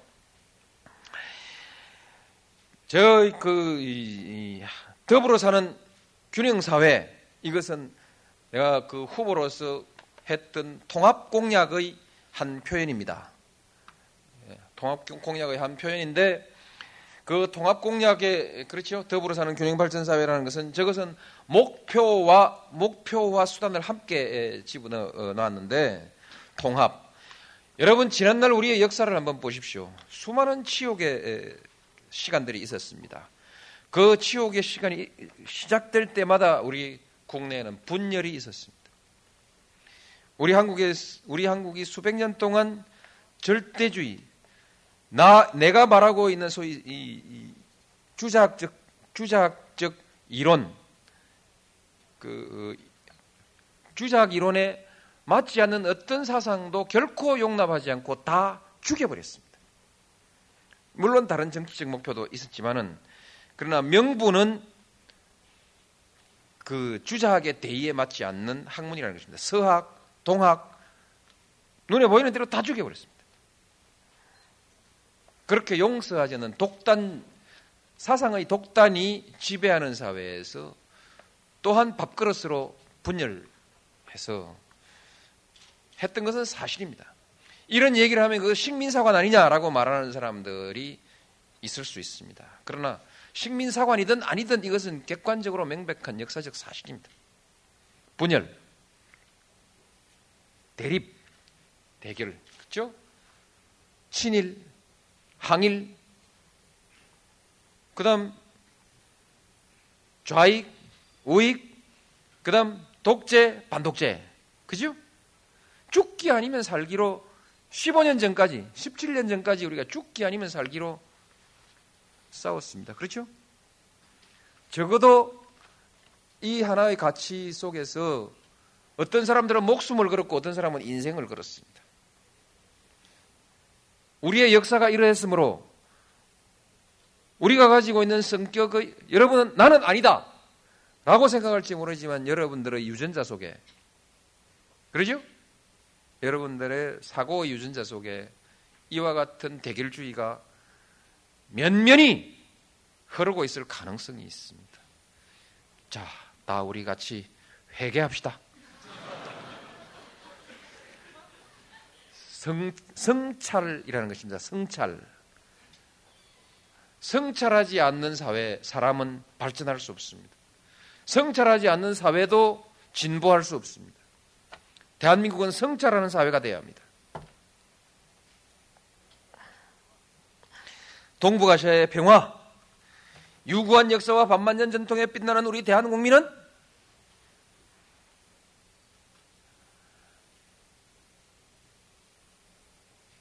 변방이었습니다. 거짓말하면 안 됩니다. 동양의 수천 년 질서는 중국의 패권 질서가 지배하는 사회였고 우리 한국의 국왕은 중국식으로 따지면 종이품의 자귀에 해당되는 지위에 해당되는 품계를 가지고 있었고 실질적으로는 그건 형식적 지배 체제이고 실질적으로는 자주 독립을 누려왔다. 이것이 우리 한국의 진실된 역사입니다. 왜 한국은 수천 수백 번 침략을 당하고 천 번 가까운 외적의 침입을 받으면서도 한 번도 월경에서 중국을 범할 생각을 못했을까? 우리의 사고, 우리의 사고 속에는 천하를 지배한다는 사고가 없습니다. 철저히 배우기를 고려 후기부터 배우기를 바로 성리학 체계 속에서 대우주 중국 그 중심 그리고 중국과의 그 관계 그죠? 그 관계 속에서 우리가 천하의 유일한 세력이라든지 천하 제1의 세력이라는 천하를 지배해야 된다는 사명감을 타고난 사람이 없습니다. 그냥 우리 백성 잘 다독거리고 잘 살게 다독거리는 것이 우리 나라 국왕과 선비들의 이상이었습니다. 놀랍게도 일본 일본은 어, 소위 천무천왕이라고 하는 시대 백제가 무너지고 우리, 우리 통일신라쯤 됐을 텐데 우리 통일신라가 어, 수립됐을 시점쯤에서 일본에는 천무천왕이라고 해서 천왕제도를 가져왔어요. 일본이 한국을 통해서 문물을 가져가는데 어떻게 이때는 당나라의 문물을 한국을 거치지 않고 바로 가져가 버렸어요. 한국을 통해서 가져갔으면 천자는 중국에 하나만 있고 당신은 그 다음이야. 이렇게 사상을 가져갔을 텐데 그냥 누가 안, 제대로 제대로 안 가르치고 책만 한 권 갖다 주니까 책 딱 읽어보니까 중국 책 읽어보니까 아 나라에서 제일 높은 사람은 천왕이구나. 그렇죠? 하늘 아래 최고의 그 전황이 되어버렸습니다. 그래서 중국 사람들은 그때부터 잠재의식 속에서 천하에서 지가 최고야. 그래서 힘이 있으면 대륙을 지배해야 되는 거죠. 사상적으로 당연한 귀결, 귀결이지 않습니까? 대륙을 지배해야 되니까 때때로 힘만 생기면 미수복, 미수복 지역을 넘겨다 보고 천황의 영토를, 인도까지 천황의 영토라는 겁니까? 눈에 보이는 건 다 천황의 영토야. 풍신수길이, 풍신수길이 꿈꾸었던 것은 중국을 정복하고 인도를 정복하고 샹하이에 자기 지배의 근거지를 만들고 만든다는 것이거든요. 만들고 일본은 누구에게 물려주고 누군지 모르지만 하여튼 뭐 있습니다. 우리는 엉뚱한 소리입니다만 일본 이 얘기는 쓸데없는 소리고 어쨌든 중국 중심의 그 패권 질서 속에서 우리가 변방의 역사를 가지고 있었던 것이 명백합니다. 변방의 역사이면 좋건, 좋겠는데 천하를 제패해야 되는 두 세력이 각축할 때는 우리는 우리 국토를 전장으로 내 주었던 경험을 가지고 있습니다. 그렇죠? 풍신수길이 중국을 넘나 넘겨다 보려고 할 때 한반도가 그 중국과 일본이 천하를 쟁패할 때 그 전장터는 한국이 돼 버렸어. 청일 전쟁이 그랬고 로일 전쟁이 그랬고 아주 더러운 팔자요. 아니라고 어떻게 부인할 수 있습니까? 그래서 동북아시아의 평화 구조라는 것이 나옵니다. 해양 세력과 대륙 세력이 충돌하는 구조 속에서 한국은 항상 그 사이에 끼인 새우가 될 수밖에 없어요. 네. 그렇죠? 그러면 이, 이 변방의 운명을 어떻게 벗어날 것이냐? 힘이죠. 그럼 그것보다 더 중요한 것은 의지입니다. 우리 국민들이 결코 그것을 용납하지 않겠다는 의지인데 내 국토에서 그들이 자웅을 겨루는 것을 용납하지 않겠다는 수준이 아니라 이 동북아시아에서 그들이 패권 경쟁을 하도록 내버려 두지 않겠다는 결의를 가지고 있어야 됩니다. 그 결의를 가지고 거기에 걸맞는 실력을 키워야 합니다. 무조건의 평화주의, 그거 책임 있는 사람은 그렇게 할 수 없습니다. 후손을 위해서 책임 있는 사람은 안 됩니다. 어떤 경우에도 그와 같은 상황에서는 이제 우리 한국이 어떤 중요한 역할을 해야 합니다. 가장 중요한 것은 어떤 경우에도 대비할 수 있는 마음가짐, 의지와 역량을 갖출 것. 두 번째로는 그 의지와 역량을 가지고 사전에 예방하는 국제 질서를 만들어야 된다. 그래서 동북아 평화와 번영의 시대를 만든다는 것입니다. 가능하냐? 가능하다고 봅니다. 여기에 한미동맹도 바로 이와 같은 우리의 지향에 맞도록 우리가 미국과 관계를 가져가야 하고 중국과 미국과 미국과 중국과의 관계가 해양 세력과 대륙 세력의 패권 싸움이 되지 않도록 그 질서도 우리가 뭔가 중재해 나가는 이런 안목을 가지고 말을 해가야지 다짜고짜 미국의 우산 아래 찰싹 붙어가지고 해구산 해구산. 그걸로는 이 동북아시아의 대결의 전선이 무너지지 않습니다. 그렇죠? 우리가 미국의 해구산 안에 들어가 있는 동안 중국과는 대결적 전제 가정이 성립되는 거 아닙니까? 사람 머릿속에 있는 가정이라는 것은 대단히 위험한 것입니다. 반드시 현실화되니까요. 우리의 머릿속에 있는 이 대립의 가정들을 지워나가는 노력들을 해야 됩니다. 그래서 평화와 번영의 동북아 시대 되겠냐? 어렵다. 그러나 어렵다고 맹소하고 비웃으면 안 된다. 우리는 이것을 어떤 일이 있더라도 관철해 나가지 않으면 성사시키고 관철해 나가지 않으면 언제 어느 때 우리가 무슨 운명을 당할지 모르기 때문에 이것은 반드시 해가야 됩니다. 그래서 해야 됩니다. 그래서 국방비 제가 올리라고 했습니다. 맨날 하는 소리가 북한하고 군사력 비교, 군사력 비교.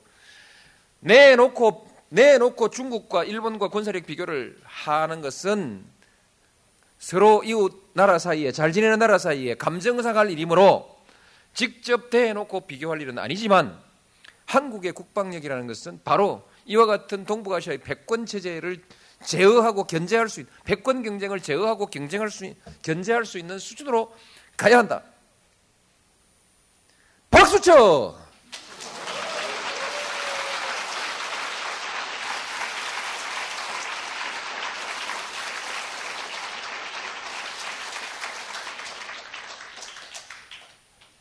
광개토 대왕이 황제를 칭했다가 장수왕 때 몇 번씩 침략을 받고 드디어 고구려가 망해버렸습니다.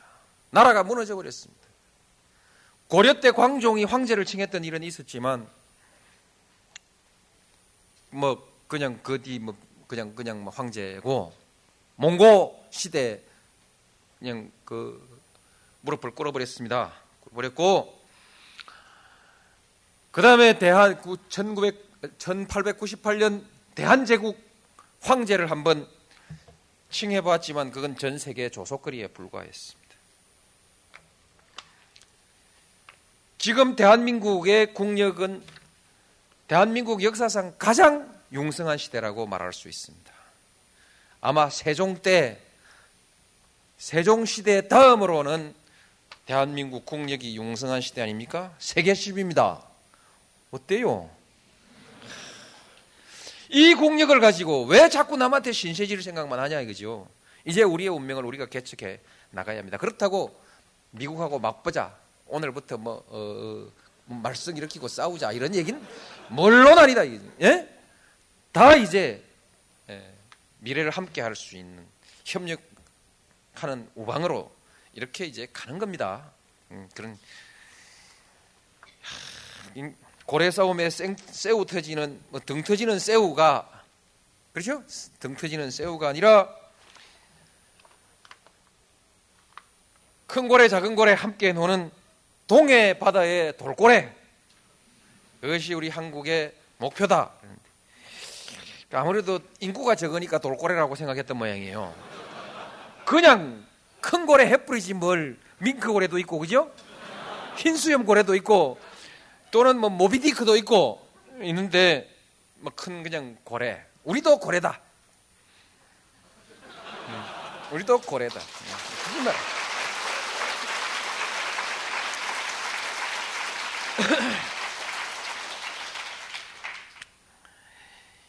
야, 그렇죠. 참 좋습니다. 지금 우리 오늘 한국의 현 주소가 바로 이겁니다. 시장 경제와 민주주의는 국정 목표에 안 들어가고 왜 어디로 가버렸냐? 너무 당연한 거라서 아, 뺐습니다. 뺐고 국정 원리 저거 좋은 말입니다. 예, 저대로만 하면 대한민국의 전도는 양양 할 것입니다. 저거 원칙 따로 신뢰 따로 공정 따로 투명 따로 대화 따로 타, 타협 따로 다 따로 따로 말할 수 있는 건데 여덟 개나 외우라고 하면 공무원들이 신경질 날 것 같아서 네 개로 묶어버렸어. 그렇죠?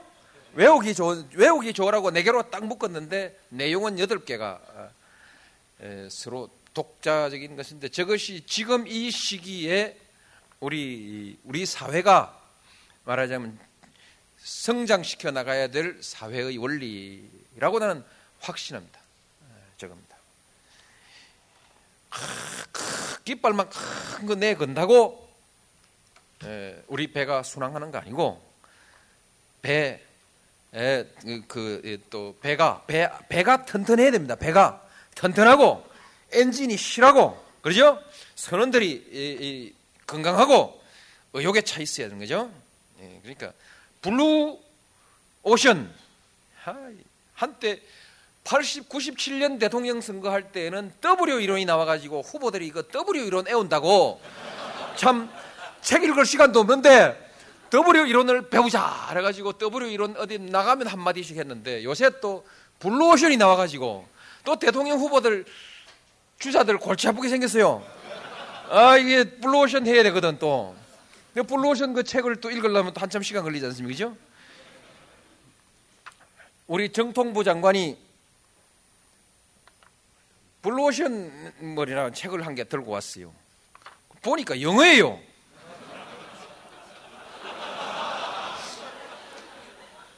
뭐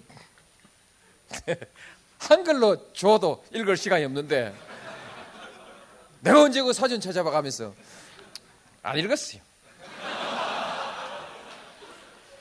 블루오션은 이 안에 있다. 여러분 안에 있습니다. 우리 공직사회 안에 있습니다. 대한민국 정부 안에 블루오션이 있습니다. 그 블루오션은 바로 혁신입니다. 그렇죠?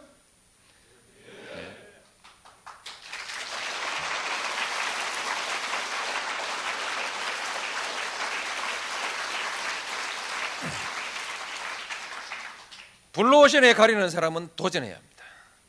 도전하려는 사람은 안방에서 나와야 합니다. 안방에는 블루오션이 없습니다. 목욕탕에도 블루오션이 없습니다. 망망대해로 나가야 거기에 블루오션이 있습니다. 위험이 있는 곳에 위험이 있는 곳에 이익이 있다. 도전이 있는 곳에 블루오션이 있는 것입니다. 혁신합시다.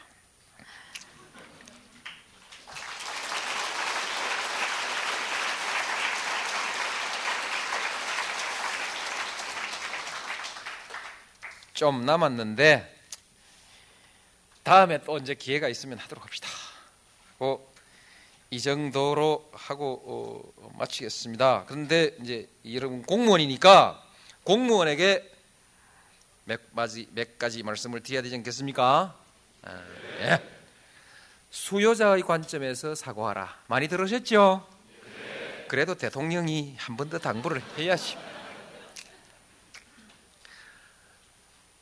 준비해야 됩니다. 준비. 에곤바라는 사람이 독일의 학자인데 대학 교수인데 이분이 빌리 브란트의 정책 보좌관을 했던 것 같아요. 그분이 빌리 브란트의 동방 정책을 기획하고 보좌했던 사람입니다. 그분이 얼마 전에 한국의 한겨레 신문과 인터뷰를 했는데 그때 두 가지 좋은 말을 했습니다.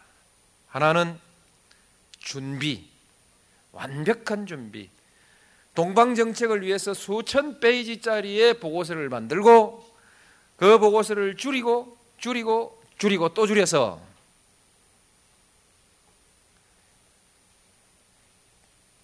한 페이지 반짜리의 보고서로 요약했다. 그것을 들고 빌리 브란트가 이제 소련과 대화를 했다. 내가 이런 거 취지입니다. 약간 그 한겨레 신문 보지 마십시오. 왜냐하면 제가 줄이고 줄이고 줄이고를 너무 많이 했고 또 그 뒷얘기도 약간 소련이 아닐 수도 있으니까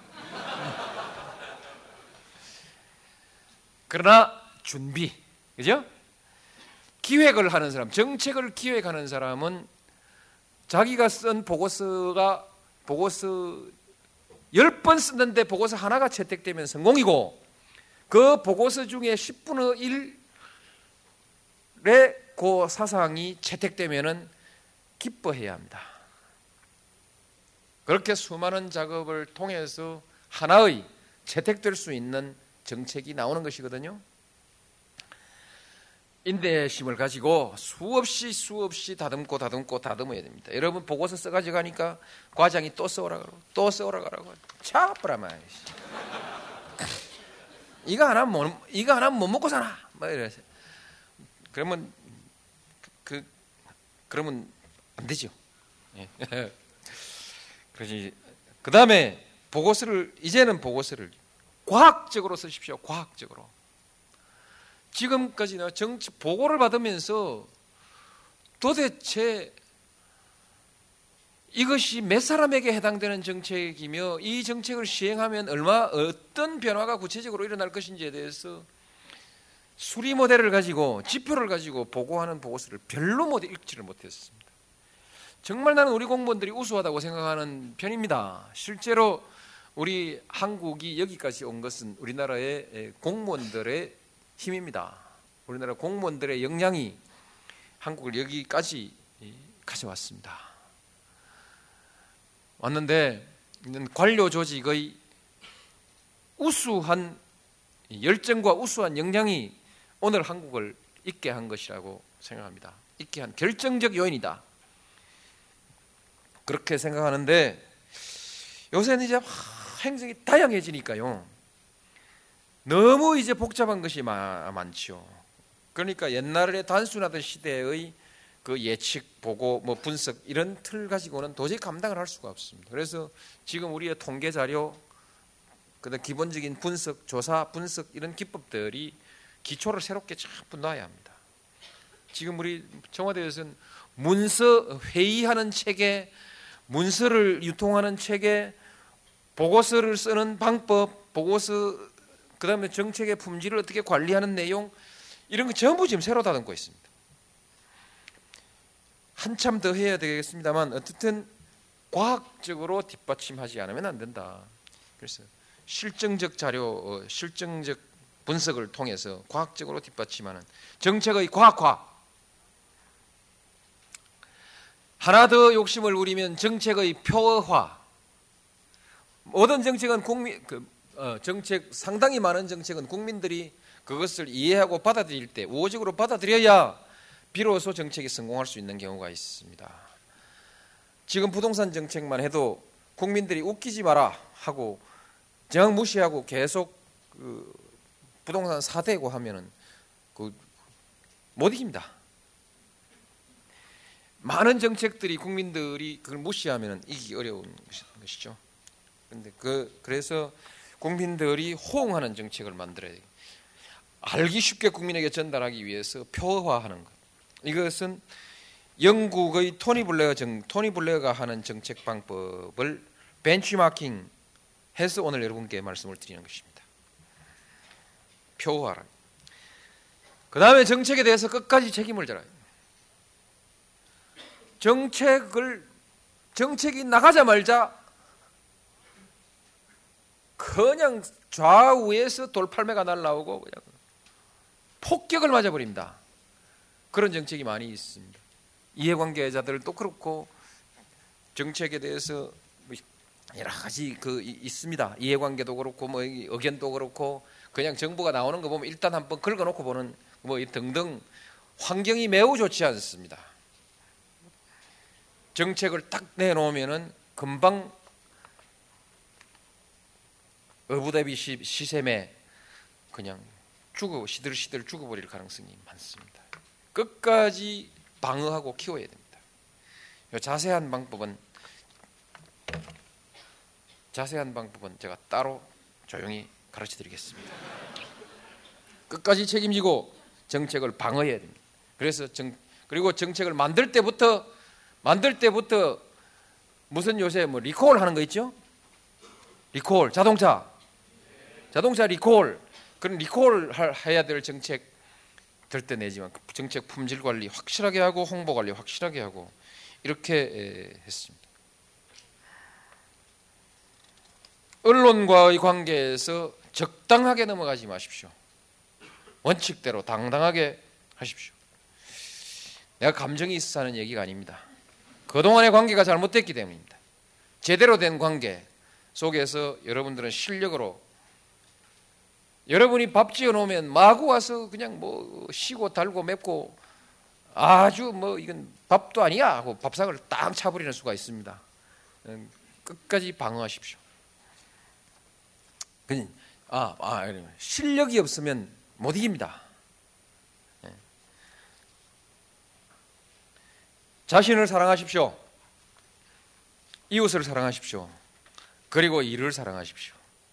사랑하지 않으면 남을 위해서도 일을 할 수가 없습니다. 공무원은 공복입니다. 공복이니까 봉사해야 되는데 사랑하지 않고 어떻게 봉사를 할 수 있습니까? 사람을 좋아하는 습성을 길러야 됩니다. 일을 좋아하는 습성을 가져야 됩니다. 선택한다는 것은 나머지를 포기하는 것입니다. 여러분은 공직을 선택했습니다. 나머지를 포기하십시오. 다 포기는 안 하더라도 말하자면 공직을 선택해놓고 돌아다니면서 자꾸 구시렁거리지 말라 이 말입니다. 에? 내가 이거 안 했으면 좋았을 것인데 뭐 이 집만 안 했, 이, 이 길로만 안 돌았으면 뭐 했을 텐데 나의 사장 됐을 텐데 뭐 했을 텐데 그런 소리 하지 마십시오. 공직 선택, 영광스러운 선택, 그 선택을 사랑하십시오. 선택은 나머지를 포기하는 것입니다. 나머지를 깨끗하게 포기하시고 선택한 인생을 사랑하십시오. 그러면 여러분들은 무한한 상상력의 세계를 갖게 될 것입니다. 공직자가 창조적 상상력을 가지고 있으면 국민들은 아마 행복하게 살 것입니다. 네. 감사합니다.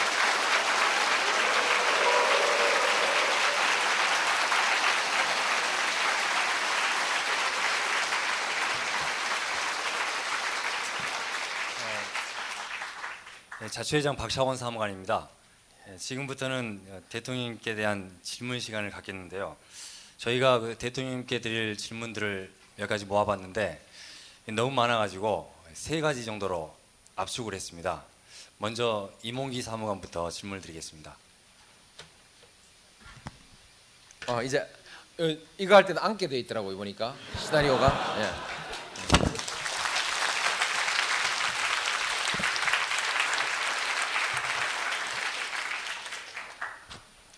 안녕하십니까 임홍기 사무관입니다. 어, 대통령님 특별 강의 너무 잘 들었고 어, 이렇게 가까이서 직접 뵙게 되어서 너무나 기쁘고 또 떨리고 또 영광스럽습니다. 우리 신임 리더 양성 과정 제 50기 동기생들이 여러 가지가 궁금했었는데 그 중에서 제가 첫 번째 질문을 드리도록 하겠습니다. 어, 성장과 분배의 문제는 정도의 차이는 있지만 전 세계 모든 정부에서 고민하고 있는 것으로 알고 있습니다. 사실 가치 판단 영역이기 때문에 평가가 어렵고 또한 여러 가지 시각이 존재할 것으로 생각됩니다. 어, 일부 언론에서는 참여정부가 성장과 분배의 문제 중에서 분배에 너무 어, 비중을 두고 있는 것이 아닌가 하는 시각도 가지고 있습니다. 실제로 대통령님께서는 성장과 분배의 문제에 대해서 어떤 생각을 가지고 계시며 그리고 앞으로의 경제 정책은 어떤 방향으로 구상하고 계신지 궁금합니다. 예. 제가 지금 그 쭉 그동안의 일들을 정리하고 있습니다. 아, 전체적으로 우리 경제에 대해서 음, 우리 경제 에, 저는 지금은 잘 가고 있습니다. 그리고 우리 경제 기적의 행진도 계속될 것입니다. 어, 해결해야 될 많은 문제들이 있는 것은 사실입니다. 그리고 그 문제 중에 아주 중요한 부분 하나가 양극화의 문제입니다. 장기적으로 보면 우리 경제가 우리 경제의 경쟁력이라는 것은 우리 사회가 가장 합리화되었을 때 가장 강한 경쟁력을 가질 것입니다. 좀 더 멀리 보면 우리 사회가 통합된 사회, 통합의 수준이 아주 높을 때 가장 강한 경쟁력을 가질 것입니다. 아울러서 통합된 사회라는 것은 그 사회에 사는 국민 모두가 말하자면 그 어느 정도 수용할 만한 만족도를 가지고 있다는 뜻입니다. 나 이 사회에서 도저히 살 수 없다. 이렇게 생각하는 사회에서는 수용이 되지 않는 것이죠. 국민 통합이 이루어질 수 없습니다. 국민 통합이 되지 않으면 끊임없는 갈등, 갈등과 대결, 혼란 이런 것 들이 되면서 수 우리가 어, 성장이나 또는 진보에 바쳐야 될 만한 영향들을 거기에 소모해 버리거든요. 그렇기 때문에 결국 통합의 수준이 높은 사회라고 말해야 됩니다. 조금 전에 내가 말씀드렸다시피 그 사회는 조금 전에 말씀드렸지 미래가 예측할 수 있는 것이어야 됩니다. 어느 정도의 미래를 예측할 수 있어야 된다. 이런 여러 가지 조건들이 있죠. 복지라는 것은 지금 당장의 복지도 중요한 것이지만 미래를 예측할 수 있는 수준의 보장에 이런 것이 이제 복지에 들어가는 것이죠. 대개 조금 전에 제가 그뭐 질문을 정해진 것이라서 조금 전에 내가 말씀드린 부분에 대한 비슷한 뭐 질문이었던 것으로 생각합니다만 그렇습니다. 그래서 이제 그 모든 사람 어, 그, 그런데 이제 이 주관적 주관적 불평등, 객관적 불평등도와 주관적 불평등도를 그래프로 대조해 보면은 각 국가마다 현저하게 다릅니다. 그래서 주관적 불평등도도 매우 중요한 것이기도 하지요. 그 사회의 통합성은 희망을 가진 사람이 많을 때 그 사회가 매우 진취적이고 활력 있고 또 어, 어, 풍성한 창의가 생산됩니다. 그래서 이제 희망을 가진 사회, 이 양극화가 심하면 심할수록 이게 안 되거든요. 균형 사회, 균형 사회 여러 가지 측면에서 균형 사회. 음, 그래서 이제 우리가 그 통합은 그 자체가 우리 사회보다 더 살기 좋은 사회의 목표이기도 하지만은 또한 지속적인 성장을 위한 중요한 전략이기도 하거든요. 성장과 분배라는 것이 문제가 되는 것은 결국 그, 그 단기 장, 장단기의 문제입니다. 당장의 기업의 기업의 관점에서 당장의 이익이 커야 하고 또 당장의 경쟁력이 있어야 된다고 하면은 지금 당장 그 가장 저렴한 비용으로 기업을 운영할 수 있어야 되고 그러나 기업 장기적으로 보면 기업이라는 것은 계속 애정을 가지고 창의력을 가진 숙련된 노동자들, 그죠? 숙련되고 창의력을 가진 노동자들이 함께 할 때 인적 자원이 기업의 재산 아니겠습니까? 우리 국가가 공무원 교육원 만들어 가지고 여러분들한테 고달프게 괴롭히는데 거꾸로 보면은 여러분들한테 엄청난 서비스를 하고 있는 거 아닙니까? 돈이 얼만데? 왜 하냐? 투자거든요. 인적 자원이 미천이니까. 장기적으로 봤을 때 여러분들처럼 이렇게 국가가 투자해가지고 키워놓은 인재가 우리의 미래를 결정하는 거 아니겠습니까? 마찬가지로 성장과 분배라는 것은 분배라는 것은 미래를 위한 투자입니다. 이것은 그래서 어느 쪽그이 이분법적 논리를 가급적이면 버리는 것이 좋습니다. 성장과 분배라는 획일적인 논리를 가지고 너 성장주의자냐 너 분배주의자냐 이렇게 묻는 것보다는 어느 정도의 균형 그 균형을 말할 수 있는 적절한 지표를 당신은 무엇이라고 보느냐 이렇게 질문을 하면 그것이 가장 좀 정확해질 수 있지 않겠습니까? 어떤 지표가 가장 중요한 지표라고 보며 그 지표를 어느 수준까지 갔으면 좋겠냐 이거 아닐까 싶습니다. 그래서 제가 얘기했을 때 최소한 미국 수준까지만 가자. 제가 조금 전에 얘기했었죠. 우리는 GDP 대비 재정이 차지하는 비율이 재정 지출의 비율이 27%대에 있다. 미국이 36%대에 있다. 분배 문제에 관한 한 가장 그 어, 말하자면 시장주의라든지 국가의 불간섭 불개입, 국가의 기능, 기능을 가장 적게 잡, 잡는 전형적인 나라가 미국인데 그 미국이 36% 쓰고 있는데 우리는 27% 가지고 분배 과잉을 얘기한다면 그것은 지나치지 않겠느냐. 그래서 이 집, 이런 말하자면 이와 같은 지표에 있어서 미국 수준 정도로는 가야 될 거 아니냐. 또는 그 어, 이상으로 우리가 투자를 해야 될 수도 있지 않겠느냐. 음, 그렇게 어, 얘기 대답을 조금 바꾸어서 하겠습니다. 말하자면 분배가 중요하냐 성장이 중요하냐가 아니라 균형이 중요하고 그 균형점을 우리가 아무리 낮게 보더라도 소위 미국 수준은 가야 될 거 아니냐. 그러면 미국은 36%의 52%를 복지비로 쓰고 있다. 그 이외에도 많은 것이 분배 개념에 들어가겠습니다만 일단 뭐 그렇게 우리가 볼 수 있지 않겠습니까? 네, 다음은 김유미 사무관입니다.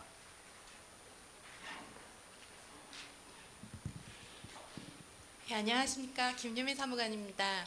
음, 저는 아까 질문에 비해서는 조금 가볍지만 아주 중요한 질문을 한 가지 드리겠는데요. 저희 신임 과정 사무관들이 다음 주 부처 배치를 앞두고 건강을 비롯해서 자기 관리에 대해서 많은 고민을 하고 있습니다. 어, 제가 보기에는 우리나라 공무원 중에서 대통령이란 직책만큼 저, 제, 대통령이란 직책만큼 경무에 시달리는 지위도 없는데 그런 대통령님께서는 어떻게 과중한 업무로 인한 피로나 긴장을 해소하시는지 저에게 한 수 가르쳐 주시면 좋겠고요. 또 하나 그 대통령님의 건강 유지를 위해서 대통령님 스스로나 아니면 권양숙 여사께서 특별히 챙기시는 부분은 없는지 알려주셨으면 합니다. 예. 그 대통령의 건강은 국가 기밀입니다.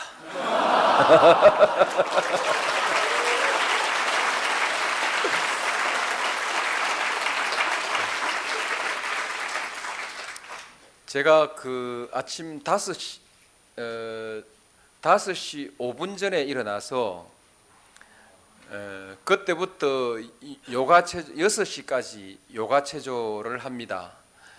요가 체조 어, 국선도 뭐 같기도 하고 한데 요가를 하려고 하니까 요가 하는 사람들이 당신 당신 그게 무슨 요가냐 할 것 같고 국선도라고 말하려고 하니까 그런 국선도가 어디 있어 이럴 것 같아서 대답하기 곤란해서 뭐 비슷한 신데 내가 보기에는 손색이 없는 에, 그런 그 요가 체조를 합니다. 하고 어, 이, 이 컨디션이 좋을 때는 컨디션이 나쁠 때는 몸을 풀고 그 적응하는데 한 시간이 걸리기 쭉 하는 한 시간이 걸리고 컨디션이 컨디션이 좋을 때는 45분 만에 끝나기 때문에 나머지 15분은 step machine을 어, 밟고 에, 그렇게 합니다. 그리고 이제 그그 저 허리가 허리뼈가 좋지 않기 때문에 이걸 버티기 위해서 아주 좀 음, 심하다 할 만큼 그 허리 근육 등 그 허리 척추 근육 이걸 강화하는 운동을 특별히 하고 그 하고 그 다음에 이제 팔굽혀 펴기를 쉰게 하고.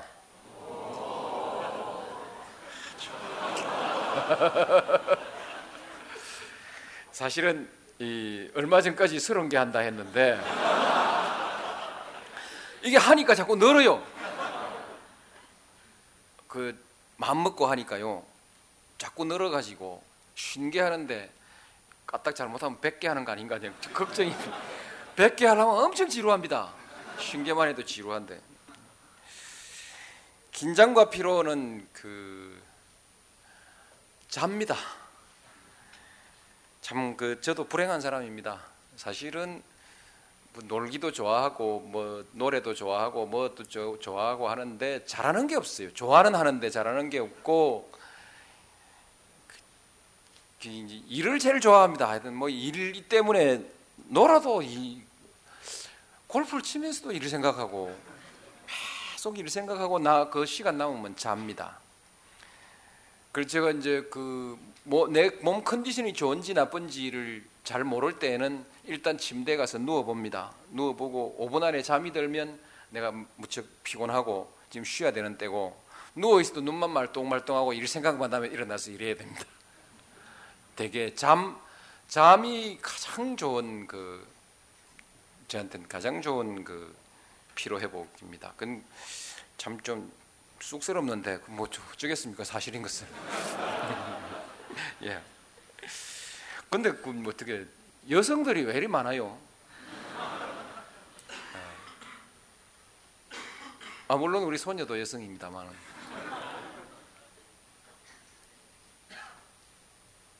또 있습니까? 예, 다음은 오미순 사무관입니다.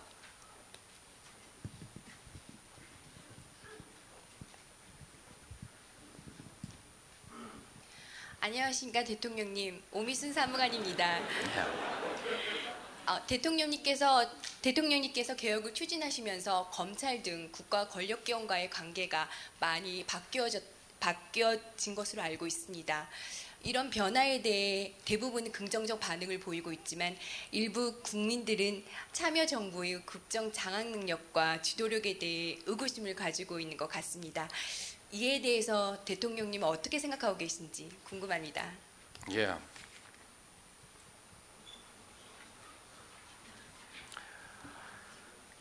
그 대통령의 에, 대통령이 일하는데 그 가장 중요한 힘은요. 우리 일반적인 생각하고 달라서 그 국회의 지지를 얼마만큼 받느냐는 것이 가장 핵심적입니다. 우리 정책의 대부분이 특히 에, 뭔가 변화를 추구하는 시대, 변화를 추구하는 시대의 변화의 내용은 대부분 법률로서 이루어지게 되어 있습니다. 그래서 국회에서 법률 통과시켜 주지 않으면 그 아무것도 할 수 없습니다. 그것이 대통령에게 가장 중요한 문제죠. 근데 지금 우리가 98년, 87, 88년 이래로 계속해서 여소야대의 국회를 가지고 있습니다. 그 다음에 이제 그동안 그 대통령이 그 다음에 힘을 가지는 것은 그 당에 대한 영향력입니다. 정당을 지배할 수 있는 능력입니다. 조금 서투르게 들릴지 모르지만 우리 사회에서 완벽하게 논리만으로 조직을 설득하고 그 조직이 그 인품 인품에 감화되고 논리가 타당함으로 그 지지하고 그 도와준다는 것은 그건, 그건 존재하지 않습니다. 않고 그 뭔가 그 지휘할 수 있는 권력적 수단이 주어져야 합니다. 예. 내가 여러분들한테 대한 이 임명권이라든지 평가권이라든지 그 신분상의 신분에 영향을 미칠 수 있는 능력 없이 그리고 이미 제도적으로 법적으로 명령할 수 있는 권한이 제도화되어 있지 않은 상태에서 인풋만으로 사람을 지도하라? 그게 이상일진 모르지만 나는 그런 지도자를 지도자를 나는 한 번도 본 일이 없습니다. 역사에서나 현실에서나 한 번도 본 일이 없어요. 나는 김대중 대통령만큼 유능한 대통령을 본 일이 없는데 그분도 인풋만으로 나라를 이끌어 갔다고는 생각지 않습니다. 불가능합니다. 그래서 정당을 지휘할 수 있느냐 없느냐에 정당 그 정당이 국회를 지배하느냐 안 하느냐는 문제. 어떤 지도자가 그 정당을 지배하느냐 안 하느냐의 문제는 권력에 있어 가장 핵심적인 문제입니다. 이게 이제 옛날에는 제도를 가지고 적당하게 만들고 선거에 공권력으로 선거에 개입하고 그 뒷조사하고 돈 주고 그러죠? 돈 주고 돈 많이 줬어요. 예. 선거할 때 선거 자금 대통령이 선거 자금 다 갈라주는 거 아닙니까? 천억 사건이 그런 거 아닙니까? 그렇죠? 대통령이 선거 때 천억 줬다는 건 다 나눠줬다는 얘기거든요. 돈 주고 그렇게 했는데 정당은 국회의 과반수를 지배하지 못하고 대통령은 그 정당을 지배하지 못하고 줄 돈도 없고 명령할 권한도 없고 당직을 임명할 수 있는 무엇도 없고 그 사람들 평가해 가지고 무슨 공천권이라도 있으면 공천권이 있고 내가 대중적 지지를 가지고 있으면 됩니다. 옛날에 지역구도라는 것이 그런 것이었죠. 내가 쟤 안 돼 하고 끊어버리면 세상 없어도 그 친구는 국회의원 되지 않던 시대가 있었거든요. 지금은 그것도 없죠. 네.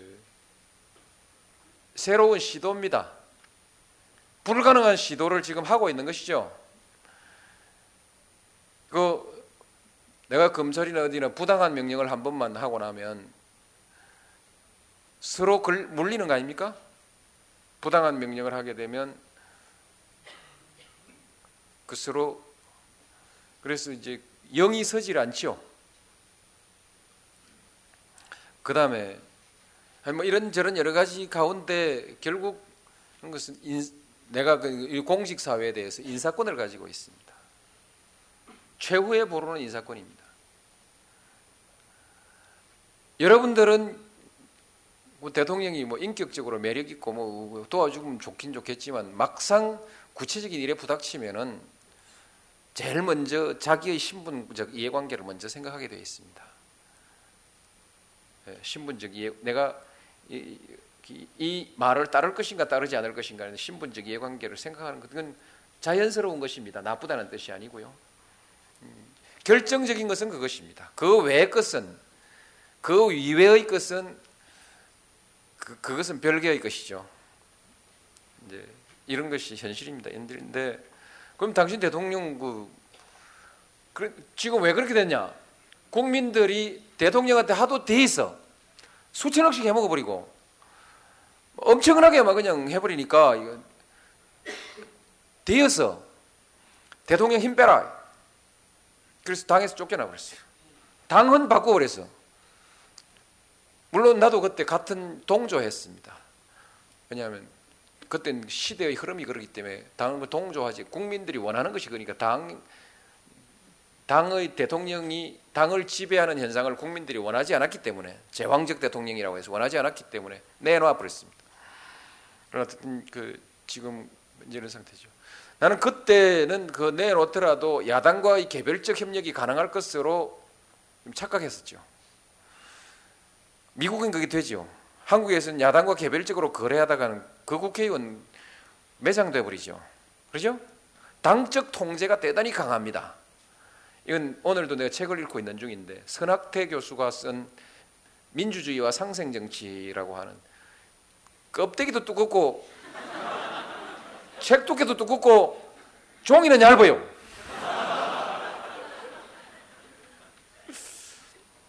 보고 있는데 그 책들을 쭉 보면은 좀 새삼- 새삼스럽게 내가 참 많은 것을 느끼는데 미국하고 우리하고는 정당 풍토가 너무나 다르단 말이죠. 그러니까 야당 의원 단 한 사람의 지지를 받아낼 수가 없습니다. 미국은 일상적으로 그것이 가능하거든요. 1952년부터 52년부터 지금까지 최근까지 이 미국이 18년간 여대 야소이고 30년간 여소야대였거든요. 그 여소야대 시대 다 이렇게 이 적당한 딜들을 해가지고 예, 대통령직을 수행해 왔습니다. 그런데 우리는 그 안 됩니다. 불 가능하고요. 그 반대당끼리의 대결 대결을 가기 너무나 첨예합니다. 우리 한국은 자기가 지지하다가도 자기가 국회에 발의하려고 하다가도 혹시 정부에서 내놓으면 대통령 미워서 반대해 버리는 이런 법안들이 부지기수입니다. 나중에 여러분 한번 보십시오. 수두룩하게 있습니다. 그래서 어떤 경우에는 정부에서 낼 정, 법안을 준비하다가도 덮어라. 할라고, 할라고 하다가도 정부에서 내면은 반대하니까 덮어버려라. 이런 전략을 써야 될 때도 있습니다. 이런 어, 상황에서 이제 대통령직을 행사하죠. 알다시피 그것은 법적으로 주어져 있는 권한입니다. 대통령에게는 여러분을 지휘할 권한이 있습니다.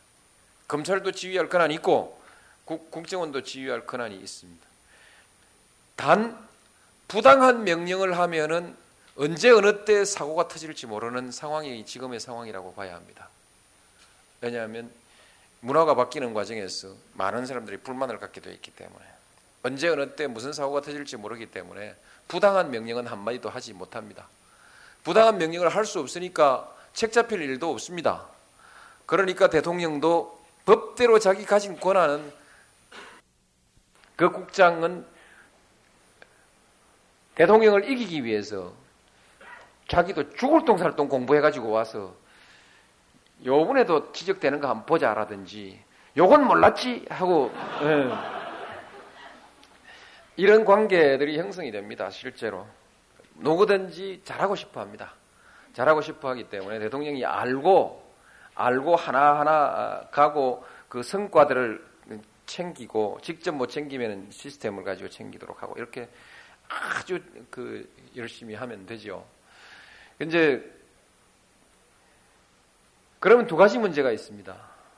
어, 대통령이 생각할 여유를 가지고 있으면 좀 깊이 있게 매일매일 그 보고서 안에 파묻혀 버리면 그 이상은 못 갑니다. 그럼 공무원 제일 잘하는 사람하고 대통령하고 전혀 다른 점이 없어지는데 대통령은 그래도 천하를 내다보는 통찰력이 있어야 되지 않겠습니까? 어, 그 이제 그런 것을 위해서 부단히 사람들을 만나고 글도 읽고 해야 되죠. 책도 읽고 어, 해야 되는데 그런 시간을 확보해야 합니다. 오늘 제 일정은 요거 하나밖에 없습니다.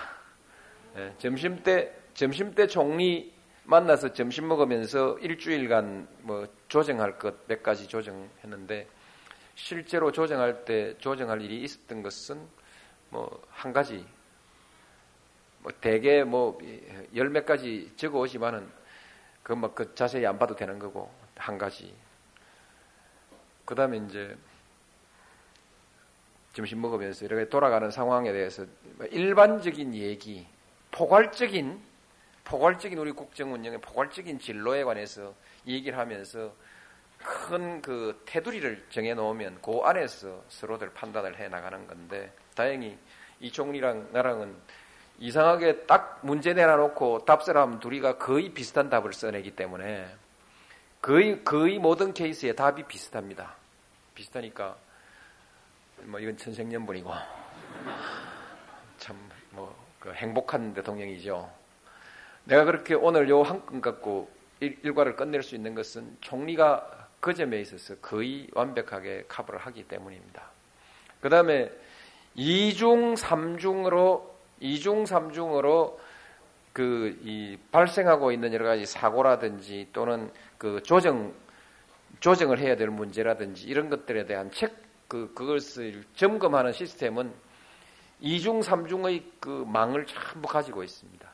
제 1차적으로 국무조정, 국무조정실과 국정홍보처, 제2차적으로 우리 홍보수석실과 우리 정책실, 그 다음에 국정상황실 이렇게 이중 삼중의 문제가 문제가 있을 만한 문제가 발생할 만한 정책 과정에 있어서의 문제점들, 예, 사고 혹시 사고가 될 만한 것 또 아니면 짚어서 방향을 수, 방향 조정을 해줘야 될 만한 것들은 이중 삼중으로 전부 점검하고 있고 그 대부분이 이 아침에 상황 점검 회의, 그 다음에 총리의 국정 조정 회의, 조정 회의에서 다 정리가 되어버리고 제한테까지는 안 올라옵니다 이제 끝내고 난 다음에 이렇게 정리했습니다라는 보고서만 올라오죠.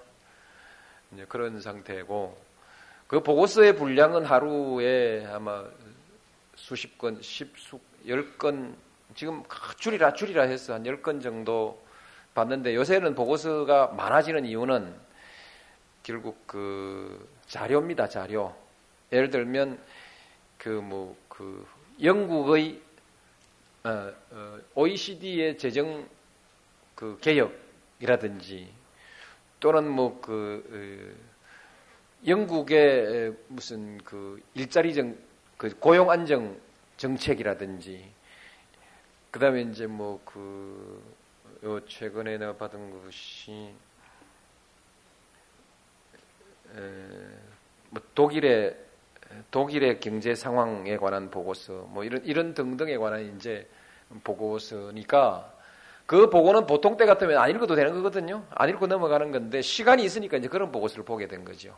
구체적 현안에 관한 보고서는 별로 안 보고 그런 것을 이제 보면서 구체적 현안에 관한 보고서가 한 100개 정도 올라오고 내가 이거 이거 확인해 보라 저거 확인해 보라 이렇게 던진 그, 그 지시 보 지시에 대한 확인 보고 같은 거 올라오고 내가 이런 이런 이런 이런 자료를 조사해서 보고해 봐라 예를 들면 이런 것도 어, 이제 올라오고 이렇게 이제 일을 합니다. 하는 하니까 시간의 여유를 상당히 가지고 생각하고 어, 때로는 이제 그 글도 쓰고 이렇게 합니다. 이제 그 시스템이라는 것을 이렇게 이제 제가 자랑을 하는 것이죠.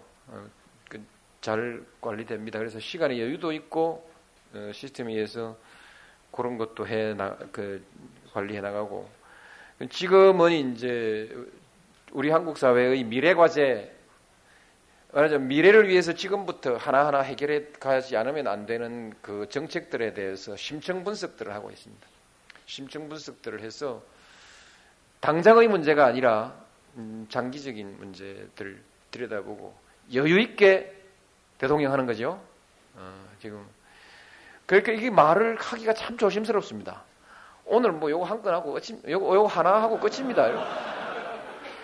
그 대통령 멘탕 논단다. 이런 소문나도 큰일이고 또 밤 11시까지 11시에 지밤 11시를 잘 넘기진 않습니다. 11시까지 막 보고서 보고 또 써놓고 어떤 거는 보고서 하나를 가지고 문제를 지적해주고 각종 지시를 하고 이렇게 하는데 그한 시간 반 걸릴 때가 있거든요. 보고서 하나 가지고 그 어떤 케이스 업무 처리의 방법을 바꿔야 될 때, 음, 소위 정책 품질 관리라는 것을 그런 과정을 통해서 합니다. 이 보고서에 이 문서 작성 방법이 나와 있는데 이것은 매뉴얼에 맞지 않다라든지 이런 것을 점검해야 되는지 이런 이런 보고서에서는 이런 이런 의견이 올라와야 된다든지 그리고 보고서에 올라온 그 의견 제한이 제한이 보고자의 제한이 없는 보고서는 이건 알고나 계십시오라는 보고서는 정보 보고로서 바뀌었는데 대부분의 것은 어떻게 처리하겠다는 자기 의견 또는 어떻게 처리할까요? 하는 것은 어떻게 처리할까요라는 것을 분명하게 해주고 이것은 이렇게 이렇게 처리하겠습니다라는 의견 자기 그 의견을 내거든요. 내는데 그저 엉뚱한 정책실 비서관이 어떤 공무원의 징계에 관해서 한 보따리를 썼어요. 이것이요, 당신이 무슨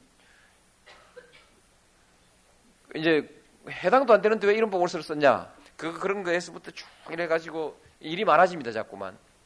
그 이제 물어보니까 이제 그거 다그 민정수석실하고 다 협의해 가지고 보고서는 자기가 내기로 했대나? 뭐 대통령이 보기에는 엉뚱한 사람이 그 공무원 징계에 관한 얘기를 하고 있단 말이죠. 이런 것들이 있어서 보고서 자체로서 질문할 질문할 필요가 없도록 명료하게 만들어 주라. 이 정책의 내력에 대해서 위에 설명을 해서 이 정책 내가 말해놓고도 모르는 게 많으니까 그래서 보고서를 완, 완 완기를 보고서의 완결성을 높이는 것, 일하는 방법 이런 것에 대해 요새 그런 것들에 대한 것을 많이 쓰죠. 일하는 방법. 그게 이 잔소리가 아니고 체계를 가지고 있습니다. 우리가 일하는 데 있어서 그 보고서라는 것이 일의 결정체거든요.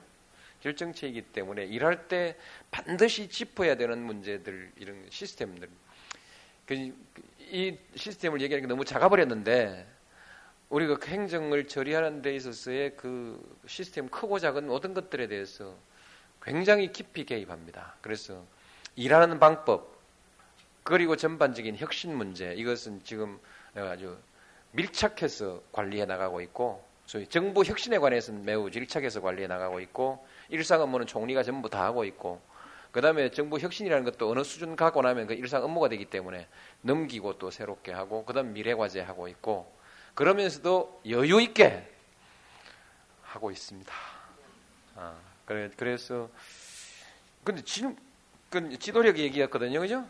지도력 얘기하는데 엉뚱한 소리 했어요. 말하자면 그 시스템이라는 것이 사람을 이만큼 여유 있게 할 수 있고 또 그 안에서 이, 이 하나하나의 보고서에 대한 꼼꼼한 이런 것이 실제에 있어서는 공무원들을 긴장하게 만드는 그런 그 통제력의 수단이기도 합니다. 그래서 이런 것을 일상적으로 이제 그만하면 좋겠다는 생각을 써도 하지만은 보고서를 보고 코멘트를 달지 않고 그냥 내려보내면은 그다음부터 보고서가 해이해지거든요. 예, 이렇게 해서 긴장을 쭉 유지해 나가는 것이 서로에게 서로에게 좋은 것입니다. 그래서 지도력에 대해서는 뭐 걱정 안 해도 된다고 생각하고요. 한편으로는 어, 이 수십 년 동안 무슨 뭐 그 균형 발전 얘기했지만 어, 행정 수도 행정 복합 도시가 됐지만 행정 복합 도시 이전이라든지 공공기관 이전 같은 것 어느 대통령도 못 했잖아요. 우리 정부에 와서 하는 거 보니까 대통령 막강하더만 보니까 적어도 예.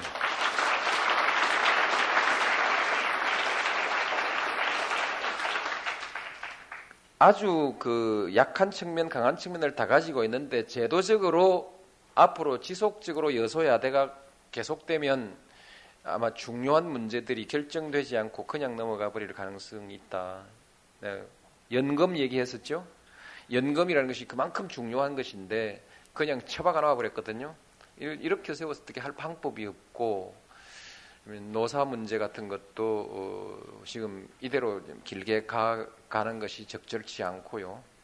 뭐, 교육 혁신에 관한 문제도 에, 교육 교육 단체들, 교원 단체들이 너무 어, 그 강력하게 정부 정책에 저항하는데 정부 정책은 안 할 수도 없고 그러나 국회에서는 어, 어떻게 보면은 구경하듯이 즐기는 측면도 있거든요. 야당 야당 처지에서 야당 처지에서는 정책에 있어서는 우리하고 같으면서도 사실은 같으면서도 평가 제도라는 것이 꼭 필요하다라고 하는 것은 한나라당도 전혀 그 한나라당의 대부분의 국회의원들이 갖고 있는 개별적 소신은 평가 제도는 꼭 필요하다는 겁니다. 필요하다는 것인데 이런 일 당하면 그냥 시큰 정부가 시큰 고생할 때까지 팔짱 끼고 구경 한참 하다가 그다음 이제 뭐 마지막 판에 국민들의 심판을 받는 상황까지 이제 가면은 그때 가서 이제 마지막이 쌀 협상 비준 동의 같은 것도